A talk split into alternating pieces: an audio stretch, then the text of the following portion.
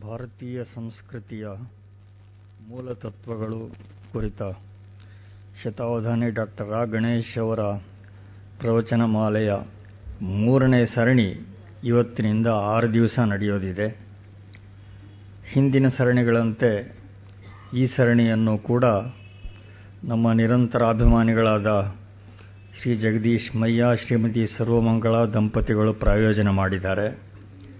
ಅವರ ಪರಿವಾರಕ್ಕೆ ಎಲ್ಲ ಶ್ರೇಯಸ್ಸು ನೆರೆದು ಬರಲಿ ಅಂತ ತಮ್ಮೆಲ್ಲರ ಪರವಾಗಿ ಹಾರೈಸುತ್ತೇನೆ ಮೊದಲ ಸರಣಿಯಲ್ಲಿ ಸಂಸ್ಕೃತಿ ಮತ್ತು ನಾಗರಿಕತೆಗಳ ಲಾಕ್ಷಣಿಕ ಪರಾಮರ್ಶನೆ ನಡೆಯಿತು. ಭಾರತೀಯ ಸಂಸ್ಕೃತಿಯ ಹಲವಾರು ವೈಶಿಷ್ಟ್ಯಗಳ ಮತ್ತು ಅನನ್ಯತೆಗಳ ವಿವರಣೆ ಬಂತು. ನಮ್ಮ ಸಂಸ್ಕೃತಿಗೆ ಆಧಾರವಾದ ವೇದವಾಂಗ್ಮಯದ ಸ್ಥೂಲ ಪರಿಚಯ ಆಯಿತು.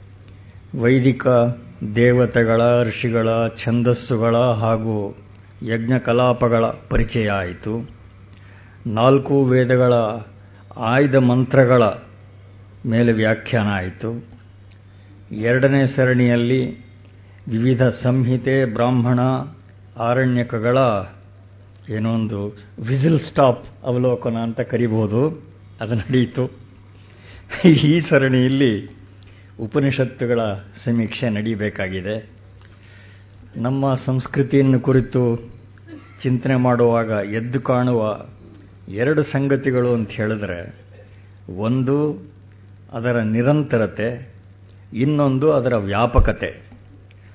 ವಸಿಷ್ಠ ವಾಮದೇವರಾಗಲಿ, ಯಾಜ್ಞವಲ್ಕ್ಯ, ನಚಿಕೇತರಾಗಲಿ, ಯಾರೂ ನಮಗೆ ದೂರದವರು ಅಂತ ಅನಿಸೋದೇ ಇಲ್ಲ. ಇನ್ನು ಪೌರಾಣಿಕ ವ್ಯಕ್ತಿಗಳು ಕೂಡ ಭಾರತೀಯರ ಮನಸ್ಸಿಗೆ ಈಗ ಕಾಣುವ ತಂದೆ ತಾಯಿ ನೆರೆಕರೆಯವರಿಗಿಂತ ಹೆಚ್ಚು ನಿಕಟವರ್ತಿಗಳಾಗ್ತಾರೆ. ಇನ್ನು ವ್ಯಾಪಕತೆ ಕುರಿತು ಯೋಚಿಸಿದರೆ ವೇದಮೂಲದಿಂದ ಸಾಹಿತ್ಯ ಕಲೆಗಳನ್ನಾಗಲಿ, ದರ್ಶನ, ವಿಜ್ಞಾನಾದಿಗಳನ್ನಾಗಲಿ ಬೇರ್ಪಡಿಸೋದು ಸಾಧ್ಯವೇ ಇಲ್ಲ.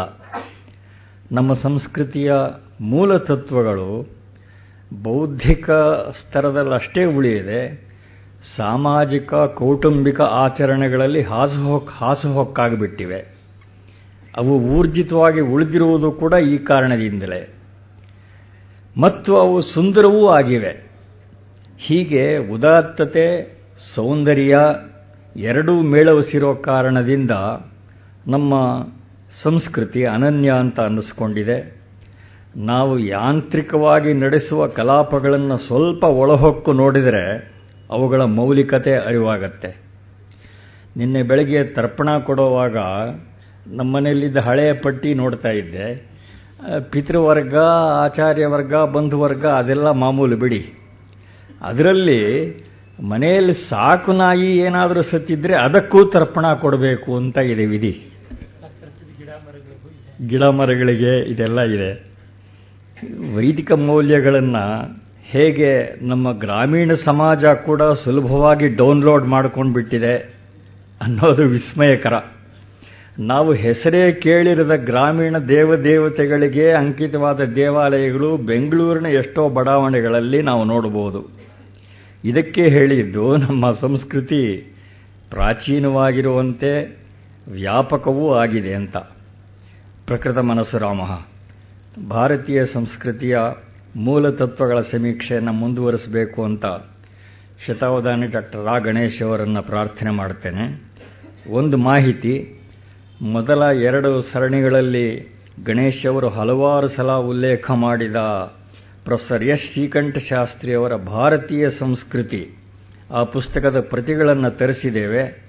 ಒಂದೊಂದು ಪ್ರತಿ ಬೆಲೆ ನಲವತ್ತು ರೂಪಾಯಿ ಮಾತ್ರ, ಮುಂದುಗಡೆ ಮಳಿಗೆಯಲ್ಲಿ ಲಭ್ಯ ಇದೆ. ಓಂ ತತ್ಸತ್. ಎಲ್ಲರಿಗೆ ನಮಸ್ಕಾರ. ನನಗೆ ತುಂಬ ಆದರಣೀಯವಾದ ಗೋಖಲೆ ಸಾರ್ವಜನಿಕ ವಿಚಾರ ಸಂಸ್ಥೆಯ ವೇದಿಕೆಯಲ್ಲಿ ತುಂಬ ಹತ್ತಿರದ ಗೆಳೆಯನಾದ ಜಗದೀಶ್ ಮಯ್ಯ ಮತ್ತು ಶ್ರೀಮತಿ ಸರ್ವಮಂಗಳ ಅವರ ಒತ್ತಾಸೆಯಿಂದ ಈ ಕಾರ್ಯಕ್ರಮ ನಡೀತಾ ಇರೋದಕ್ಕೆ, ತಮ್ಮೆಲ್ಲರ ಶ್ರೋತೃ ಕೌತೂಹಲ ಸೇರಿರೋದಕ್ಕೆ ಸ್ವಬೋಧ ಪರಿಶುದ್ಧಿಯ ಈ ಒಂದು ಅವಕಾಶ ಬಂದಿದೆ. ಶರನ್ನವರಾತ್ರ ಇಂದಿನಿಂದ ಆರಂಭ. ಶರತ್ಕಾಲ ಪ್ರಸನ್ನತೆಯ ಕಾಲ ಅಂತ. ಏನೋ ಹಿಂಗಾರು ಮಳೆ ಮತ್ತೆ ಆರಂಭವಾಗಿರೋದ್ರಿಂದ ಆಕಾಶ ಪ್ರಸನ್ನವಾಗಿಲ್ಲ. ಆದರೆ ಮನಃಪ್ರಸನ್ನತೆ ಬರಲಿ ಅಂತ ಅಧ್ಯಯನವನ್ನು ಕೈಗೊಳ್ಳಬಹುದು. ಉಪನಿಷತ್ತುಗಳನ್ನು ಈ ಸರಣಿಯಲ್ಲಿ ಸ್ವಲ್ಪ ಮಟ್ಟಿಗೆ ನೋಡಿ ಆಗಮ ಹಾಗೂ ದರ್ಶನಾದಿಗಳ ಕಡೆಗೆ ತಿರುಗೋಣ ಅಂತ ಅಂದುಕೊಂಡಿದ್ದೀನಿ. ಉಪನಿಷತ್ತಿನ ಮಾಹಾತ್ಮ್ಯ ಬಹಳ ಬಹಳ ದೊಡ್ಡದು. ತುಂಬ ವಿಶೇಷವಾಗಿ ಇವುಗಳ ಬಗ್ಗೆ ನಾವು ಎಲ್ಲೆಲ್ಲೂ ಪ್ರವಚನ ರೂಪದಲ್ಲಿ ಕೇಳ್ತಾ ಇರ್ತೀವಿ. ಉಪನಿಷತ್ತುಗಳನ್ನು ಕುರಿತು ಹೇಳದೇ ಇದ್ದರೆ ಒಬ್ಬ ವ್ಯಕ್ತಿಗೆ ವೇದಾಂತದ ತತ್ವಚಿಂತನೆಯ ಅರ್ಹತೆಯೇ ಇಲ್ಲ ಅನ್ನುವಂಥದ್ದು. ಉಪನಿಷತ್ತುಗಳನ್ನು ಎಷ್ಟು ಮಟ್ಟಿಗೆ ನಾವು ಮೈಗೂಡಿಸಿಕೊಂಡು ಬಿಟ್ಟಿದ್ದೀವಿ ಅಂತಂದರೆ ಒಂದು ರೀತಿ ಭಾರತೀಯ ಸಂಸ್ಕೃತಿಯೇ ಅದು ಅನ್ನುವ ಅಭೇದ ವ್ಯವಸಾಯ ಕೂಡ ಸಾಗಿ ಬಂದಿದೆ. ಅದಕ್ಕೆ ಸಾರ್ಥಕ್ಯವೂ ಉಂಟು ಕೇವಲ ವಾಯುಪಚಾರದ ಮಾತು, ಅಭಿಮಾನದ ಮಾತು ಅಲ್ಲ ಅಂತ ಗೊತ್ತಾಗುತ್ತೆ. ಉಪನಿಷತ್ತಿನ ಶಬ್ದದ ನಿಷ್ಪತ್ತಿಯೇ ಯಥೇಷ್ಟವಾಗಿ ಚರ್ಚನೀಯವಾಗಿರುವಂಥದ್ದು. ಅನೇಕರು ಅನೇಕ ಬಗೆಯಾಗಿ ಹೇಳ್ತಾರೆ. ಉಪ, ನಿ ಅನ್ನುವ ಎರಡು ಉಪಸರ್ಗಗಳು ಸದ್ ಧಾತುವಿಗೆ ಸೇರಿಕೊಂಡು ಉಪನಿಷತ್ ಅಂತಾಗಿದೆ ಅಂತ ಒಂದು. ಸದ್ ಅಂತಂದರೆ ಇರುವಂಥದ್ದು, ಕುಳಿತುಕೊಳ್ಳುವಂಥದ್ದು ಅನ್ನುವ ಅರ್ಥ.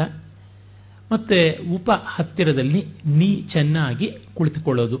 ಅಂದರೆ ತತ್ವಕ್ಕೆ ಹತ್ತಿರವಾಗುವುದು. ಗುರು ಶಿಷ್ಯರು ಹತ್ತಿರ ಕೂತ್ಕೊಂಡು ಆಭಿಮುಖ್ಯದಿಂದ ತತ್ವಚಿಂತನೆ ಮಾಡುವಂಥದ್ದು. ಈ ಎಲ್ಲ ಅರ್ಥ ಅನ್ನುವಂತೆ. ಹಾಗಲ್ಲದೆ ಸದಧಾತು ಇಲ್ಲದೆ ಶದ್ ಅನ್ನುವ ಧಾತುವನ್ನೇ ಇಟ್ಟುಕೊಂಡು ಕೂಡ ನಿರ್ವಚನ ಮಾಡ್ತಾರೆ ವಿಶರಣ ಗತಿ ಅವಸಾದನೇಶು. ವಿಶರಣ ಗತ್ಯವಸಾದನೇಶು ಅಂತ ಶದ್ ಧಾತುವಿಗೆ ನಿರ್ವಚನ ಉಂಟು. ಹಾಗೆ ನೋಡಿದಾಗ ವಿಶರಣ ಅಂತಂದರೆ ಕತ್ತರಿಸಿ ಹಾಕುವುದು, ಅಜ್ಞಾನವನ್ನು ಕತ್ತರಿಸಿ ಹಾಕುವುದು ಅಂತ ಒಂದರ್ಥ. ಮತ್ತೆ ಗತಿ ಅಂದರೆ ಆ ತತ್ವದ ಕಡೆಗೆ, ಬ್ರಹ್ಮವಸ್ತುವಿನ ಕಡೆಗೆ ನಮ್ಮನ್ನು ಕೊಂಡೊಯ್ಯುವಂಥದ್ದು ಅಂತ. ಅವಸಾದನ ಅಂದರೆ ಕಡಿಮೆ ಮಾಡುವಂಥದ್ದು. ಯಾವುದನ್ನು ಕಡಿಮೆ ಮಾಡುವುದು? ಕುಗ್ಗಿಸುವುದು ಅಂತಂದರೆ ಈ ಮಾಯೆಯ ಅವಿದ್ಯೆಯ ಹಿಡಿತವನ್ನು ಕುಗ್ಗಿಸುವಂಥದ್ದು, ಭಯ, ಶೋಕ, ಮೋಹಗಳನ್ನು ಸೊರಗಿಸುವಂಥದ್ದು ಅನ್ನುವ ಅರ್ಥ ಉಂಟು. ಹೀಗೆ ಹಲವು ಬಗೆಯಲ್ಲಿ ಮಾಡ್ತಾರೆ. ಉಪ ನಿ, ಈ ಎರಡು ಉಪಸರ್ಗಗಳು ಕೂಡ ಇಂದಿನಂತೆ ಹತ್ತಿರ ಆಗಿರುವಿಕೆ, ಗಟ್ಟಿಯಾಗಿ ನೆಲೆ ನಿಲ್ಲುವಿಕೆ ಅನ್ನುವ ಅರ್ಥವನ್ನು ಪಡ್ಕೊಂಡಿವೆ. ಈಗ ಲೀನ ಅನ್ನುವ ಶಬ್ದಕ್ಕೆ ನೀ ಎನ್ನುವಂಥ ಉಪಸರ್ಗ ಹಾಕಿ ನಿಲೀನ ಅಂತ ಮಾಡಿದ್ರೆ ಚೆನ್ನಾಗಿ, ನಿಶ್ಚಲವಾಗಿ, ನಿಶ್ಚಿತವಾಗಿ ಲೀನವಾದಂಥದ್ದು ಅನ್ನುವಂಥ ಅರ್ಥ ಹೇಗುಂಟು. ಅದೇ ರೀತಿಯಲ್ಲಿ ಉಪಸದ್ ಉಪಷದ್ ಉಪನಿಷದ್ ಉಪ್ ಅನ್ನುವ ಎಲ್ಲ ಅರ್ಥ ಕೂಡ ಅದೇ ಅರ್ಥದಲ್ಲಿ ಬರುವಂಥದ್ದು ಅಂತ ನೋಡಬಹುದು ಇನ್ನು ನಾವು ಉಪನಿಷತ್ತುಗಳ ಸಂಖ್ಯೆ ಎಂಥದ್ದು ಅಂತ ನೋಡಿದ್ರೆ ಬೆಚ್ಚಿ ಬೀಳುವಷ್ಟು ಉಂಟು. ಮುಕ್ತಿಕೋಪನಿಷತ್ತು ನೂರೆಂಟು ಉಪನಿಷತ್ತುಗಳ ಪಟ್ಟಿಯನ್ನು ಮಾಡುತ್ತೆ. ಅದಲ್ಲದೆ ಇನ್ನು ಹೆಚ್ಚಿನ ಉಪನಿಷತ್ತುಗಳಿವೆ. ನಾನು ಸಾಮಾನ್ಯ ನೂರ ಎಂಬತ್ತ ನಾಲ್ಕು ಎಂಬತ್ತೈದು ಉಪನಿಷತ್ತುಗಳನ್ನು ನೋಡಿದ್ದೀನಿ. ಹೀಗಲ್ಲದೆ ಸಾವಿರದೆಂಟು ಉಪನಿಷತ್ತುಗಳು ಇವೆ ಅಂತಂತಾರೆ. ಯಾವುದೇ ಒಂದು ವಿದ್ಯೆಯನ್ನು ಉಪನಿಷತ್ತು ಅನ್ನುವ ಹೆಸರಿನಲ್ಲಿ ಹೇಳಿ ಪ್ರಚಾರ ಮಾಡುವಂಥದ್ದು ಉಂಟು. ಉದಾಹರಣೆಗೆ ನಮ್ಮ ಪೂಜ್ಯರಾದಂಥ ಹರ್ಷಾನಂದ ಸ್ವಾಮಿಗಳವರು ಶ್ರೀರಾಮಕೃಷ್ಣ ಉಪನಿಷತ್ ಅಂತ ಒಂದು ಸಂಕಲನವನ್ನು ಮಾಡಿದ್ದಾರೆ.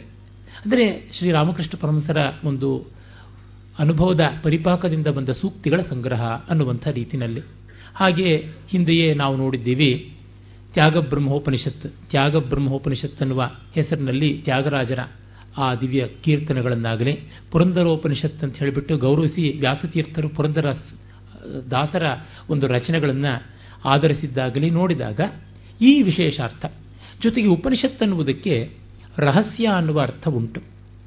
ಅಂದರೆ ಯಾವುದು ಗುಹ್ಯಾತಿ ಗುಹ್ಯವಾದದ್ದು, ಗೂಢಾತಿ ಗೂಢವಾದದ್ದು ಅದು ಉಪನಿಷತ್ ಅಂತ. ಹಾಗೆ ಮತ್ತು ಒಂದು ಸ್ವಾರಸ್ಯ ಏನೆಂದರೆ ಅದು ಒಂದು ಕೀಲಿ ಕೈ. ಅದು ಎಲ್ಲವನ್ನ ತಂದುಕೊಡಬಲ್ಲಂಥ ಒಂದು ದೊಡ್ಡ ಉಪಾಯ ಅನ್ನುವ ಅರ್ಥ ಉಂಟು. ಆನಂದವರ್ಧನನ ಧ್ವನ್ಯಾಲೋಕದಲ್ಲಿ ಅನೂಚಿತ್ಯಾದ್ರತೆ ನಾಣ್ಯದ್ ರಸಭಂಗಸ್ಯ ಕಾರಣಂ ಪ್ರಸಿದ್ಧ ಔಚಿತ್ಯ ಬಂಧಸ್ತು ರಸಸ್ಯೋಪನಿಷತ್ ಪರ ಅನ್ನುವಲ್ಲಿ ರಸದ ಉಪನಿಷತ್ ಅಂತಂದರೆ ರಸವನ್ನು ದಕ್ಕಿಸಿಕೊಡುವಂಥದ್ದು ರಸದ ಕೀಲಿಕೈಯೇ, ರಸ ರಹಸ್ಯ ಅನ್ನೋ ಅರ್ಥ ಎಲ್ಲ ಉಂಟು. ಹೀಗೂ ನೋಡಿದಾಗ ನಮಗೆ ಗೊತ್ತಾಗುತ್ತೆ ಉಪನಿಷತ್ ಶಬ್ದದ ವ್ಯಾಪ್ತಿ ಎಷ್ಟು ದೊಡ್ಡದಾಗಿರುವಂಥದ್ದು ಅಂತ. ಅದಕ್ಕಾಗಿ ಯಾವುದನ್ನೂ ಉಪನಿಷತ್ ಅಂತ ಕರೀತಾರೆ. ಉದಾಹರಣೆಗೆ ಅಲ್ಲೋಪನಿಷತ್ ಅಂತ ಒಂದು ಉಂಟು. ಹಾಗೆಯೇ ಭಸ್ಮೋಪನಿಷತ್ ಭಸ್ಮ ರುದ್ರಾಕ್ಷೋಪನಿಷತ್, ಭಸ್ಮ ಜಾಬಾಲೋಪನಿಷತ್ ಈ ರೀತಿಯಾದದ್ದು. ಮತ್ತೆ ಬಿಂದು ಉಪನಿಷತ್ ತೇಜೋ ಬಿಂದು ಉಪನಿಷತ್ ಈ ರೀತಿಯಾಗಿ ತಾಂತ್ರಿಕವಾದಂಥ ಉಪನಿಷತ್ತುಗಳು ಹಲವು ಉಂಟು. ಅಲ್ಲದೆ ಅಕ್ಷುಪನಿಷತ್ ಅನ್ನುವಂಥ ಒಂದು ಉಪನಿಷತ್ತಿದೆ. ಕಣ್ಣಿನ ರೋಗಗಳನ್ನು ನಿವಾರಣೆ ಮಾಡಿಕೊಳ್ಳುವಂಥ ಮಂತ್ರಗಳಿರುವಂಥದ್ದು ಅನ್ನುವಂಥದ್ದು. ಹೀಗೆ ಯಾವ ಯಾವ ಪ್ರಯೋಜನಗಳನ್ನು ಮನುಷ್ಯ ಬಯಸಿದ್ದಾನೋ ಅದಕ್ಕೆಲ್ಲ ಉಪನಿಷತ್ತುಗಳು ಅಂತ ಉಂಟು. ಗಾಯತ್ರಿ ಆಶ್ರಮ ಅಂತ ಹರಿದ್ವಾರದಲ್ಲಿ ಪ್ರಖ್ಯಾತವಾದಂಥ ಒಂದು ಆಶ್ರಮ ಇದೆ. ಶ್ರೀರಾಮ ಶರ್ಮ ಅಂತ ಅವರು ಸ್ಥಾಪನೆ ಮಾಡಿದ್ದು. ಅವರು ಅನೇಕ ಗ್ರಂಥಗಳನ್ನು ರಚನೆ ಮಾಡಿದ್ದಾರೆ. ನಾಲ್ಕು ವೇದಗಳನ್ನು ಹಿಂದಿಗೆ ಅನುವಾದ ಮಾಡಿದ್ದಾರೆ. ನೂರ ಎಂಟು ಉಪನಿಷತ್ತುಗಳನ್ನು ಸೊಗಸಾಗಿ ಹಿಂದಿಗೆ ಅನುವಾದ ಮಾಡಿದ್ದಾರೆ. ಅಲ್ಲಿ ಅವರು ಉಪನಿಷತ್ತುಗಳ ಜ್ಞಾನಕಾಂಡ, ಸಾಧನಕಾಂಡ ಮತ್ತು ಯೋಗಕಾಂಡ ಅಂತ ಹೀಗೆ ವಿಭಾಗ ಮಾಡಿಬಿಟ್ಟು ನೂರೆಂಟು ಉಪನಿಷತ್ತುಗಳ ಬೇರೆ ಬೇರೆಯ ಒಂದು ಪ್ರಯೋಜನವನ್ನು ಅಲ್ಲಿ ಗಣಿಸಿ ಮಾಡಿದ್ದಾರೆ. ಇಷ್ಟೆಲ್ಲ ಇದ್ದರೂ ನಾವು ವಿಶೇಷವಾಗಿ ಗಮನಿಸುವಂಥದ್ದು ಹತ್ತು ಹದಿನಾಲ್ಕು ಉಪನಿಷತ್ತುಗಳನ್ನು ಮಾತ್ರ. ಈಶ, ಕೇನ, ಕಠ, ಪ್ರಶ್ನ, ಮುಂಡಕ, ಮಾಂಡುಕ್ಯ, ಐತರೇಯ, ತೈತ್ರಿಯ, ಛಾಂದೋಗ್ಯ ಮತ್ತು ಬೃಹದಾರಣ್ಯಕ ಇವು ದಶೋಪನಿಷತ್ತುಗಳು ಅಂತ ಪ್ರಖ್ಯಾತ. ಶಂಕರರು, ರಂಗರಾಮಾನುಜರು, ಮಧ್ವಾಚಾರ್ಯರು, ಇನ್ನೂ ಹಲವು ಪರಂಪರೆಗಳಲ್ಲಿ ಬಂದಂಥ ಆಚಾರ್ಯರು ಇವುಗಳಿಗೆ ಭಾಷ್ಯ ಬರೆದಿದ್ದಾರೆ ಅಂತ. ಹೀಗಲ್ಲದೆ ಇವುಗಳಿಗೆ ಹೆಗಲಣಿಯಾಗಿ ನಿಲ್ಲಬಹುದಾದ ತತ್ವಗಳನ್ನು ಒಂದಷ್ಟು ಒಳಗೊಂಡದ್ದು ಅಂತ ಹೇಳುವುದಿದ್ದರೆ ಶ್ವೇತಾಶ್ವತರ ಉಪನಿಷತ್ತು ಸಗುಣ ನಿರ್ಗುಣ ಬ್ರಹ್ಮಗಳೆರಡನ್ನೂ ಕುರಿತು ಚರ್ಚೆ ಮಾಡುವಂಥದ್ದಾಗುತ್ತೆ. ಭಕ್ತಿಯ ಬಗ್ಗೆ ವಿಶೇಷವಾದ ಅವಧಾರಣೆ ಹಾಕುವಂಥದ್ದು ಶ್ವೇತಾಶ್ವತರ ಉಪನಿಷತ್ತು ಮೈತ್ರೇಯಿ ಉಪನಿಷತ್ತು ಬೃಹದಾರಣ್ಯಕೋಪನಿಷತ್ತಿನ ಪರಿಶಿಷ್ಟಭೂತ ಅಂತ ಹೇಳಬಹುದಾದ ರೀತಿಯದು ಅದು. ಮತ್ತು ನಾವು ಮೊದಲೇ ಗಮನಿಸಿದಂತೆ ತೈತ್ರಿಯ ಆರಣ್ಯಕದ ಕಟ್ಟಕಡೆಯ ಒಂದು ಭಾಗ ಅಂತ ಹೇಳಬಹುದಾದರೆ ಮಹಾನಾರಾಯಣ ಉಪನಿಷತ್ತು. ಅಲ್ಲಿ ನಮಗೆ ಕಾಣಿಸುವಂಥ ಕೆಲವೊಂದು ಸ್ವಾರಸ್ಯಗಳು, ಮಹತ್ವದ್ದು. ಜೊತೆಗೆ ಇನ್ನ ಹಲವು ಉಪನಿಷತ್ತುಗಳು ಇವೆ. ಉದಾಹರಣೆಗೆ ನೃಸಿಂಹ ಪೂರ್ವ ತಾಪನ್ಯುಪನಿಷತ್ತು, ನೃಸಿಂಹ ಉತ್ತರ ತಾಪನ್ಯುಪನಿಷತ್ತು, ಈ ಥರದ್ದೆಲ್ಲ ಕೂಡ ಉಂಟು. ಹೀಗಲ್ಲದೆ ಒಂದೊಂದು ದೇವತೆಯನ್ನೇ ಇಟ್ಟುಕೊಂಡು ಮಾಡಿದ್ದು. ಉದಾಹರಣೆಗೆ ನೃಸಿಂಹನನ್ನು ಹೇಳಿದಂತೆ ಗೋಪಾಲ ಪೂರ್ವ ತಾಪನಿ, ಗೋಪಾಲ ಉತ್ತರ ತಾಪನೆ, ಸರಸ್ವತಿ ಉಪನಿಷತ್, ರಹಸ್ಯ ಚಂದ್ರಿಕೆ, ಮತ್ತೆ ರಾಮತಾಪನ್ಯ ಉಪನಿಷತ್ತು ಹೀಗೆ ಅಲ್ಲಿ ಪೂರ್ವ, ಉತ್ತರ ಈ ರೀತಿ ಬೆಳಕೊಂಡಂಥವು ಉಂಟು. ಆದರೆ ಸಾಮಾನ್ಯವಾಗಿ ನೋಡಿದಂತೆ ನಾವು ಈ ಹತ್ತು ಉಪನಿಷತ್ತುಗಳನ್ನು ತೆಗೆದುಕೊಂಡ್ರೆ ಯಥೇಷ್ಟವಾದೀತು ಅಂತ ಅನಿಸುತ್ತೆ ಶ್ವೇತಾಶ್ವತರದಲ್ಲಿ ಹೇಳಿರುವುದಾಗಲಿ ಮೈತ್ರಿಯಲ್ಲಿ ಹೇಳಿರುವುದಾಗಲಿ, ಅಥವಾ ಮಹಾನಾರಾಯಣದಲ್ಲಿ ಇರುವುದಾಗಲಿ, ಇವುಗಳಿಗೆ ಬರುತ್ತದೆ. ಈ ಹತ್ತು ಉಪನಿಷತ್ತುಗಳನ್ನು ಮತ್ತೆ ಅಡಕ ಮಾಡಿದರೆ ನನಗೆ ಅನಿಸುವಂಥದ್ದು ಬೃಹದಾರಣ್ಯಕ ಒಂದು ಸಾಕಾದೀತು ಅಂತ ಅನಿಸ್ಬಿಡುತ್ತೆ ಎಷ್ಟೋ ಬಾರಿ. ಅನೇಕ ಬಾರಿ ನೋಡಿದಾಗ ಬೃಹದಾರಣ್ಯಕ ಒಂದು ಎಲ್ಲವನ್ನೂ ಒಳಗೊಳ್ಳುವಂಥದ್ದು ಅಂತ ಅನಿಸುತ್ತೆ. ಮತ್ತೆ ಇನ್ನು ಕೆಲವು ವಿಷಯಗಳು ಬೇಕು, ವಿಶಿಷ್ಟವಾಗಿ ಬೇಕು. ಉದಾಹರಣೆಗೆ ಪಂಚಕೋಶ ಪ್ರಕ್ರಿಯೆಯನ್ನೇ ಕುರಿತು ಚಿಂತನೆ ಮಾಡಬೇಕು ಅಂದರೆ ತೈತ್ತಿರಿಯ ಉಪನಿಷತ್ತು ಬೇಕಾಗುತ್ತದೆ. ಸದ್ವಿದ್ಯಾ ಪ್ರಕರಣ, ಭೂಮವಿದ್ಯಾ ಪ್ರಕರಣಾದಿಗಳನ್ನು ನೋಡಬೇಕು ಅಂದರೆ ಛಾಂದೋಗ್ಯೋಪನಿಷತ್ತು ಬೇಕು ಅಂತ ಗೊತ್ತಾಗುತ್ತೆ. ಪ್ರಾಣ ರೈಗಳ ಚಿಂತನೆ ಮಾಡಬೇಕು ಅಂತಂದಾಗ ಪ್ರಶ್ನೋಪನಿಷತ್ತು ಅಥವಾ ಷಟ್ಪ್ರಶ್ನೋಪನಿಷತ್ತು ಅದರ ಪ್ರಾಶಸ್ತ್ಯ ಅಂತ ಹೀಗೆ ಉಂಟು. ಮತ್ತು ಎಲ್ಲ ಉಪನಿಷತ್ತುಗಳಿಗೆ ಒಂದು ರೀತಿಯಾದ ಜನರಲ್ ಇಂಟ್ರೊಡಕ್ಷನ್ ಅಂತ ಹೇಳುವುದಿದ್ರೆ ಒಂದು ಮೂರು ಉಪನಿಷತ್ತುಗಳನ್ನು ನಾವು ನೋಡಬಹುದು ಅಲ್ಲಿ ಬಹಳ ಸೊಗಸಾಗಿ ಕಾಣುವಂಥದ್ದು ಈಶ, ಕಠ, ಕೇನ. ಮತ್ತು ಇವುಗಳಿಗೆ ಬೇಕಾದ ಒಂದು ವಿರಕ್ತಿಯ ಹಿನ್ನೆಲೆಯನ್ನು ಒದಗಿಸಿಕೊಡಬೇಕು ಅಂತಂದರೆ ಮುಂಡಕೋಪನಿಷತ್ತು ಅಂತ ನೋಡಬಹುದು. ಹೀಗೆ ಅವುಗಳಲ್ಲಿ ಮತ್ತೆ ವಿಷಯ ಸಾಮಗ್ರಿಯ ಒಂದು ಸಂಯೋಜನೆಯನ್ನ, ಪುನರ್ ಯೋಜನೆಯನ್ನು ಕೂಡ ಮಾಡಿಕೊಳ್ಳೋದಕ್ಕೆ ಸಾಧ್ಯ ಇದೆ. ಒಟ್ಟಿನಲ್ಲಿ ತಾತ್ಪರ್ಯ ಇಷ್ಟು. ಮನಸ್ಸಿಗೆ ತತ್ವಾಭಿಮುಖತೆ ಏನು ಬೇಕೋ ಅದಕ್ಕೆ ಬೇಕಾಗಿರುವ ಸಾಧನ ಸಾಮಗ್ರಿ ಎಲ್ಲ ಉಪನಿಷತ್ತುಗಳಲ್ಲಿ ಇದೆ. ಇವುಗಳಿಗೆ ಆಚಿನ ಸತ್ಯ ಅನ್ನುವುದು ಪ್ರಾಯಶಃ ಇಲ್ಲ. ಅಥವಾ ನನಗಂತೂ ಗೊತ್ತಿಲ್ಲ. ಅಷ್ಟನ್ನು ಹೇಳಬಹುದು. ನನ್ನ ಮಾತಾಗಿ ಮಾತ್ರವಲ್ಲ, ಇಡೀ ಭಾರತೀಯ ಪರಂಪರೆಯೇ ಈ ಉಪನಿಷತ್ತುಗಳಿಗೆ ಆಚಿನ ಸತ್ಯ ಮತ್ತೊಂದು ಇದ್ದೀತು ಅನ್ನುವಂಥ ಕಲ್ಪನೆಯನ್ನು ಮಾಡದೇ ಮಟ್ಟಿಗೆ ಇದರೊಳಗೆ ಚಿಂತನೆಯನ್ನು ನಡೆಸಿದೆ. ಹೀಗಾಗಿ ಇವುಗಳ ವೈಚಾರಿಕ ವ್ಯಾಪ್ತಿಯನ್ನು ಮತ್ತೆ ಅಷ್ಟೇ ನಿರ್ಭರವಾದ ಭಾವದೀಪ್ತಿಯನ್ನು ಕೂಡ ನೋಡಬಹುದು. ಉದಾಹರಣೆಗೆ ತೈತ್ರೇಯವನ್ನಾಗಲಿ, ಬೃಹದಾರಣ್ಯಕವನ್ನಾಗಲಿ, ಛಾಂದೋಗ್ಯವನ್ನಾಗಲಿ ಓದುವಾಗ ಎಂಥ ನಿರ್ಭರವಾದ ಸತ್ಯಾನ್ವೇಷಣೆ, ಯಾವ ತೀವ್ರವಾದ ಜೀವನದ ತುಡಿತ ಇತ್ತು ಅಂತ ಗೊತ್ತಾಗುತ್ತೆ. ಅದು ಬಹಳ ಬಹಳ ದೊಡ್ಡದು ಅಂತ ಅನಿಸುತ್ತೆ. ಹೀಗಾಗಿ ಇದು ಕೇವಲ ಇಂಟೆಲೆಕ್ಚುಯಲ್ ಎಕ್ಸರ್ಸೈಸ್ ಅಲ್ಲ, ಭಾರತೀಯ ಸಂಸ್ಕೃತಿಯ ಬದುಕೇ ಆಗಿದೆ ಅಂತ ಅನ್ನುವುದನ್ನು ನಾವು ಕಾಣಬಹುದು. ಮತ್ತು ಮೊದಲಿಗೆ ಹೇಳಿದಂತೆ, ವೇದ ಸಂಹಿತೆಗಳಲ್ಲಿ ಎಷ್ಟೋ ಮಂತ್ರಗಳು ಬರುವುದೆಲ್ಲ ಉಪನಿಷತ್ತುಗಳಲ್ಲಿ ಅಲ್ಲಲ್ಲಿ ಅಲ್ಲಲ್ಲಿ ಪುನರುಕ್ತವಾಗಿವೆ. ಬ್ರಾಹ್ಮಣಾರಣ್ಯಕಗಳ ಎಷ್ಟೆಷ್ಟೋ ಪರಿಕಲ್ಪನೆಗಳು, ಮತ್ತೆ ಅವುಗಳ ರೂಪಕಗಳು ಮೆಟಫಾರ್ಸ್ ಅಂತ ಏನಿವೆ ಅವು ಇಲ್ಲಿ ಮತ್ತೆ ಮತ್ತೆ ಬರ್ತಾ ಹೋಗುತ್ತೆ. ಅದೇ ಯಜ್ಞ, ತತ್ವದ ಸಂಕೇತ, ಅದೇ ಅಶ್ವಾದಿಗಳ ಸಂಕೇತ ಹೀಗೇ ಬರ್ತಾ ಹೋಗುತ್ತವೆ. ಅದರಿಂದ ಇದು ಒಂದು ಅಖಂಡವಾದ ಪರಂಪರೆ ಅಂತ ಅನ್ನೋದೊಳಗೆ ಸಂದೇಹವಿಲ್ಲ. ನಾಲ್ಕು ವೇದಗಳಿಂದಲೂ ಉಪನಿಷತ್ತುಗಳನ್ನು ಗುರುತಿಸ್ತೀವಿ. ಈಶ ಉಪನಿಷತ್ತು ಮತ್ತು ಬೃಹದಾರಣ್ಯಕ, ಮೈತ್ರೇಯಿ ಇವೆಲ್ಲವೂ ಕೂಡ ಪ್ರಾಯಿಕವಾಗಿ ಶುಕ್ಲಯಜುರ್ವೇದದ್ದು ಅಂತಾದರೆ ಕಠ, ಕಠಶಾಖೀಯ ಕೃಷ್ಣಯಜುರ್ವೇದಕ್ಕೆ ಸಂಬಂಧಪಟ್ಟಂಥದ್ದು. ಮತ್ತು ಶ್ವೇತಾಶ್ವೇತರವನ್ನು ಕೃಷ್ಣಯಜುರ್ವೇದಕ್ಕೆ ಸೇರಿದ್ದು ಅಂತ ಹೇಳ್ತಾರೆ. ಹಾಗೆ ತೈತ್ರಿಯ ಉಪನಿಷತ್ತು. ತೈತ್ರಿಯ ಕೃಷ್ಣೇಜು ಶಾಖೆಗೆ ಸಂಬಂಧಪಟ್ಟಂಥದ್ದು. ಐತರೇಯ ನಮಗೆ ಗೊತ್ತಿರುವಂತೆ ಋಗ್ವೇದದ ಒಂದು ಉಪನಿಷತ್ತಾಗಿರುವಂಥದ್ದು. ಇನ್ನು ಸಾಮವೇದಕ್ಕೆ ಸಂಬಂಧಪಟ್ಟಂತೆ ಕೇನೋಪನಿಷತ್ತು, ಅದನ್ನು ತಲವಕಾರ ಉಪನಿಷತ್ತು ಅಂತ ಕೂಡ ಕರೀತಾರೆ. ಹಾಗೂ ಛಾಂದೋಗ್ಯವನ್ನು ನಾವು ಕಾಣ್ತೀವಿ ಇನ್ನು ಮುಂಡಕ, ಮಾಂಡುಕ್ಯ, ಪ್ರಶ್ನ ಇವುಗಳೆಲ್ಲ ಅಥರ್ವ ವೇದಕ್ಕೆ ಸೇರಿದ್ದು ಅಂತ ಪ್ರಸಿದ್ಧಿ ಉಂಟು. ಹೀಗೆ ನಾಲ್ಕು ವೇದಗಳಿಂದಲೂ ಕೂಡ ಸಾರ ಸಂಗ್ರಹವಾಗಿ ಈ ಉಪನಿಷತ್ತುಗಳನ್ನು ಕಾಣ್ತೀವಿ ಕೆಲವು ಗದ್ಯಮಯ, ಕೆಲವು ಪದ್ಯಮಯ, ಕೆಲವು ಗದ್ಯ ಪದ್ಯಾತ್ಮಕ ಉಭಯ ಹೀಗೆ ಉಂಟು. ಕೆಲವಕ್ಕೆ ಸ್ವರಪಾಠವೂ ಲಭ್ಯವಿದೆ, ಇನ್ನು ಕೆಲವಕ್ಕೆ ಇಲ್ಲ. ಉದಾಹರಣೆಗೆ ಸ್ವರಪಾಠದಿಂದ ಇರುವಂಥದ್ದು ಅಂದರೆ ಈಶ, ಕಠ, ತೈತ್ರಿಯ, ಬೃಹದಾರಣ್ಯಕ. ಸ್ವರವಿಲ್ಲದೆ ಇನ್ನು ಹಲವು ಉಂಟು. ಇರಲಿ, ಇಲ್ಲಿ ಸ್ವರಪಾಠ ಇರುವ ಉಪನಿಷತ್ತುಗಳನ್ನು ಗಾನ ಮಾಡಿ ಆನಂದ ಪಡುವಂಥದ್ದು ಇದ್ದಂತೆ ಸ್ವರವಿಲ್ಲದೆ ಇರತಕ್ಕಂಥ ಉಪನಿಷತ್ತುಗಳ ತತ್ವಚಿಂತನೆಯನ್ನು ಮಾಡಿ ಸಂತೋಷ ಪಡುವುದು ಇಂತೇ ಇದೆ. ಕೆಲವು ಚಿಕ್ಕವು, ಉದಾಹರಣೆಗೆ ಮಾಂಡುಕ್ಯ ಹನ್ನೆರಡೇ ಮಂತ್ರಗಳು. ಬೃಹದಾರಣ್ಯಕ ತುಂಬ ದೊಡ್ಡದು, ಹತ್ತತ್ರ ಐವತ್ನಾಲ್ಕು ಬ್ರಾಹ್ಮಣಗಳಷ್ಟು ವಿಸ್ತಾರವಾಗಿರುವಂಥದ್ದು. ಇನ್ನು ಕೆಲವು ಅತ್ಯಂತ ರಮಣೀಯವಾದ, ಇಂಪಾದ, ಛಂದೋಬದ್ಧವಾದ ಪದ್ಯಗಳಿಂದ ಕೂಡಿರುವಂಥದ್ದು. ಉದಾಹರಣೆಗೆ ಮುಂಡಕ ಇರಬಹುದು ಈಶ ಉಪನಿಷತ್ತೇ ಇರಬಹುದು. ಇನ್ನು ಕೆಲವು ಗದ್ಯಮಯವಾಗಿದ್ದರೂ ಅದರ ನಾದ ಸೌಂದರ್ಯ ಯಾವ ರೀತಿಯಿಂದಲೂ ಕಡಿಮೆ ಇಲ್ಲದೆ ಇರುವಂಥ ತೈತ್ರಿಯ ಉಪನಿಷತ್ತಿರಬಹುದು ಕೆಲವು ಎರಡು ಬೆರೆತುಕೊಂಡಿರುವಂಥದ್ದು ಬೃಹದಾರಣ್ಯಕ, ಛಾಂದೋಗ್ಯ ಇತ್ಯಾದಿ. ಒಟ್ಟಿನಲ್ಲಿ ಇದು ಕೇವಲ ತೋರಣ ಆಯಿತು. ಇನ್ನು ಹೂರಣಕ್ಕೆ ಬಂದರೆ ಇವುಗಳಲ್ಲಿ ಪ್ರಪಂಚಿತವಾದಂಥ ತತ್ವ ಪ್ರಾಯಶಃ ಐದು ಅಂತ ಅನ್ಬೋದು. ಜಗತ್ತು, ಜೀವ, ಈಶ್ವರ, ಬಂಧ, ಮೋಕ್ಷ. ಈ ಐದನ್ನು ಕುರಿತು ಹೇಳುವುದಲ್ಲದೆ ಇನ್ನೇನನ್ನು ಕುರಿತು ಹೇಳುವುದಿದೆ? ಕೆಲವೊಂದು ಉಪನಿಷತ್ತುಗಳು ಜಗತ್ ಸ್ವರೂಪವನ್ನು ಅಲ್ಲಲ್ಲಿ ಇಲ್ಲಿಲ್ಲಿ ಹೇಳುತ್ತವೆ. ಉದಾಹರಣೆಗೆ, ಬೃಹದಾರಣ್ಯಕ ಉಪನಿಷತ್ತಿನಲ್ಲಿ ಒಂದು ಕಡೆಗೆ, ಬ್ರಹ್ಮವಸ್ತುವಿನ ಸಂಕಲ್ಪ ಮಾತ್ರದಿಂದಲೇ ಜಗತ್ತಾಯಿತು ಅಂತನ್ನುವ ಉಲ್ಲೇಖ ಬರುತ್ತೆ. ಈ ಜಗತ್ತಿನ ಸ್ವರೂಪ ಏನು ಅಂತ ಹೇಳುವುದು ಕೂಡ ಅಲ್ಲಿ ಗೋಚರವಾಗುತ್ತೆ. ಅದೇ ರೀತಿಯಲ್ಲಿ ಈ ಜಗತ್ ವಿಷಯವಾಗಿರುವಂಥ ಗುರು ಶಿಷ್ಯ ಸಂಬಂಧ ಇರಬಹುದು. ಗುರುವಾದವನು ಶಿಷ್ಯ ಸಂಗ್ರಹಕ್ಕಾಗಿ ಮಾಡುವಂಥ ತಪನೆ ಎಂಥದ್ದು. ಶಿಷ್ಯನಿಗೆ ವಿದ್ಯಾಭ್ಯಾಸದ ಕಡೆಯಲ್ಲಿ ಕೊಡಬೇಕಾದ ಉಪದೇಶ ಎಂಥದ್ದು. ಸ್ನಾತಕೋಪದೇಶ, ಶಿಷ್ಯಾನುಶಾಸನ. ಈ ರೀತಿಯಾದ ಒಂದು ಜಗತ್ ಸಂಬಂಧಿಯಾದ ವಿವರಗಳನ್ನು ಹೇಳುವಾಗಲೇ ಬರುವಂಥದ್ದು ತೈತ್ತರೀಯದಲ್ಲಿರುವ ಹಲವು ಮಾತುಗಳಿರಬಹುದು. ಜೊತೆಗೆ ಜೀವಕ್ಕೆ ಸಂಬಂಧಪಟ್ಟಂಥದ್ದು.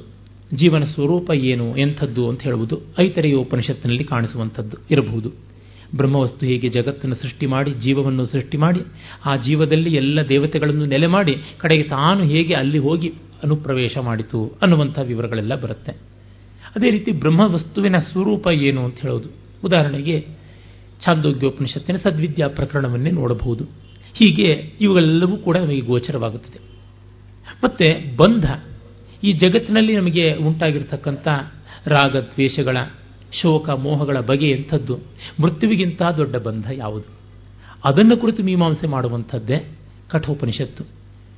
ಇನ್ನು ಬಿಡುಗಡೆ ಯಾವ ರೀತಿ ಅನ್ನುವಲ್ಲಿ ಅಧ್ಯಾರೋಪಾಪವಾದಾಭ್ಯಾಂ ನಿಷ್ಪ್ರಪಂಚಂ ಪ್ರಪಂಚಯೇತ್ ಅನ್ನುವ ಸಂಪ್ರದಾಯವಿದರ ಮಾತು ಅಂತ ಆಚಾರ್ಯ ಶಂಕರರು ಹೇಳ್ತಾರಲ್ಲ.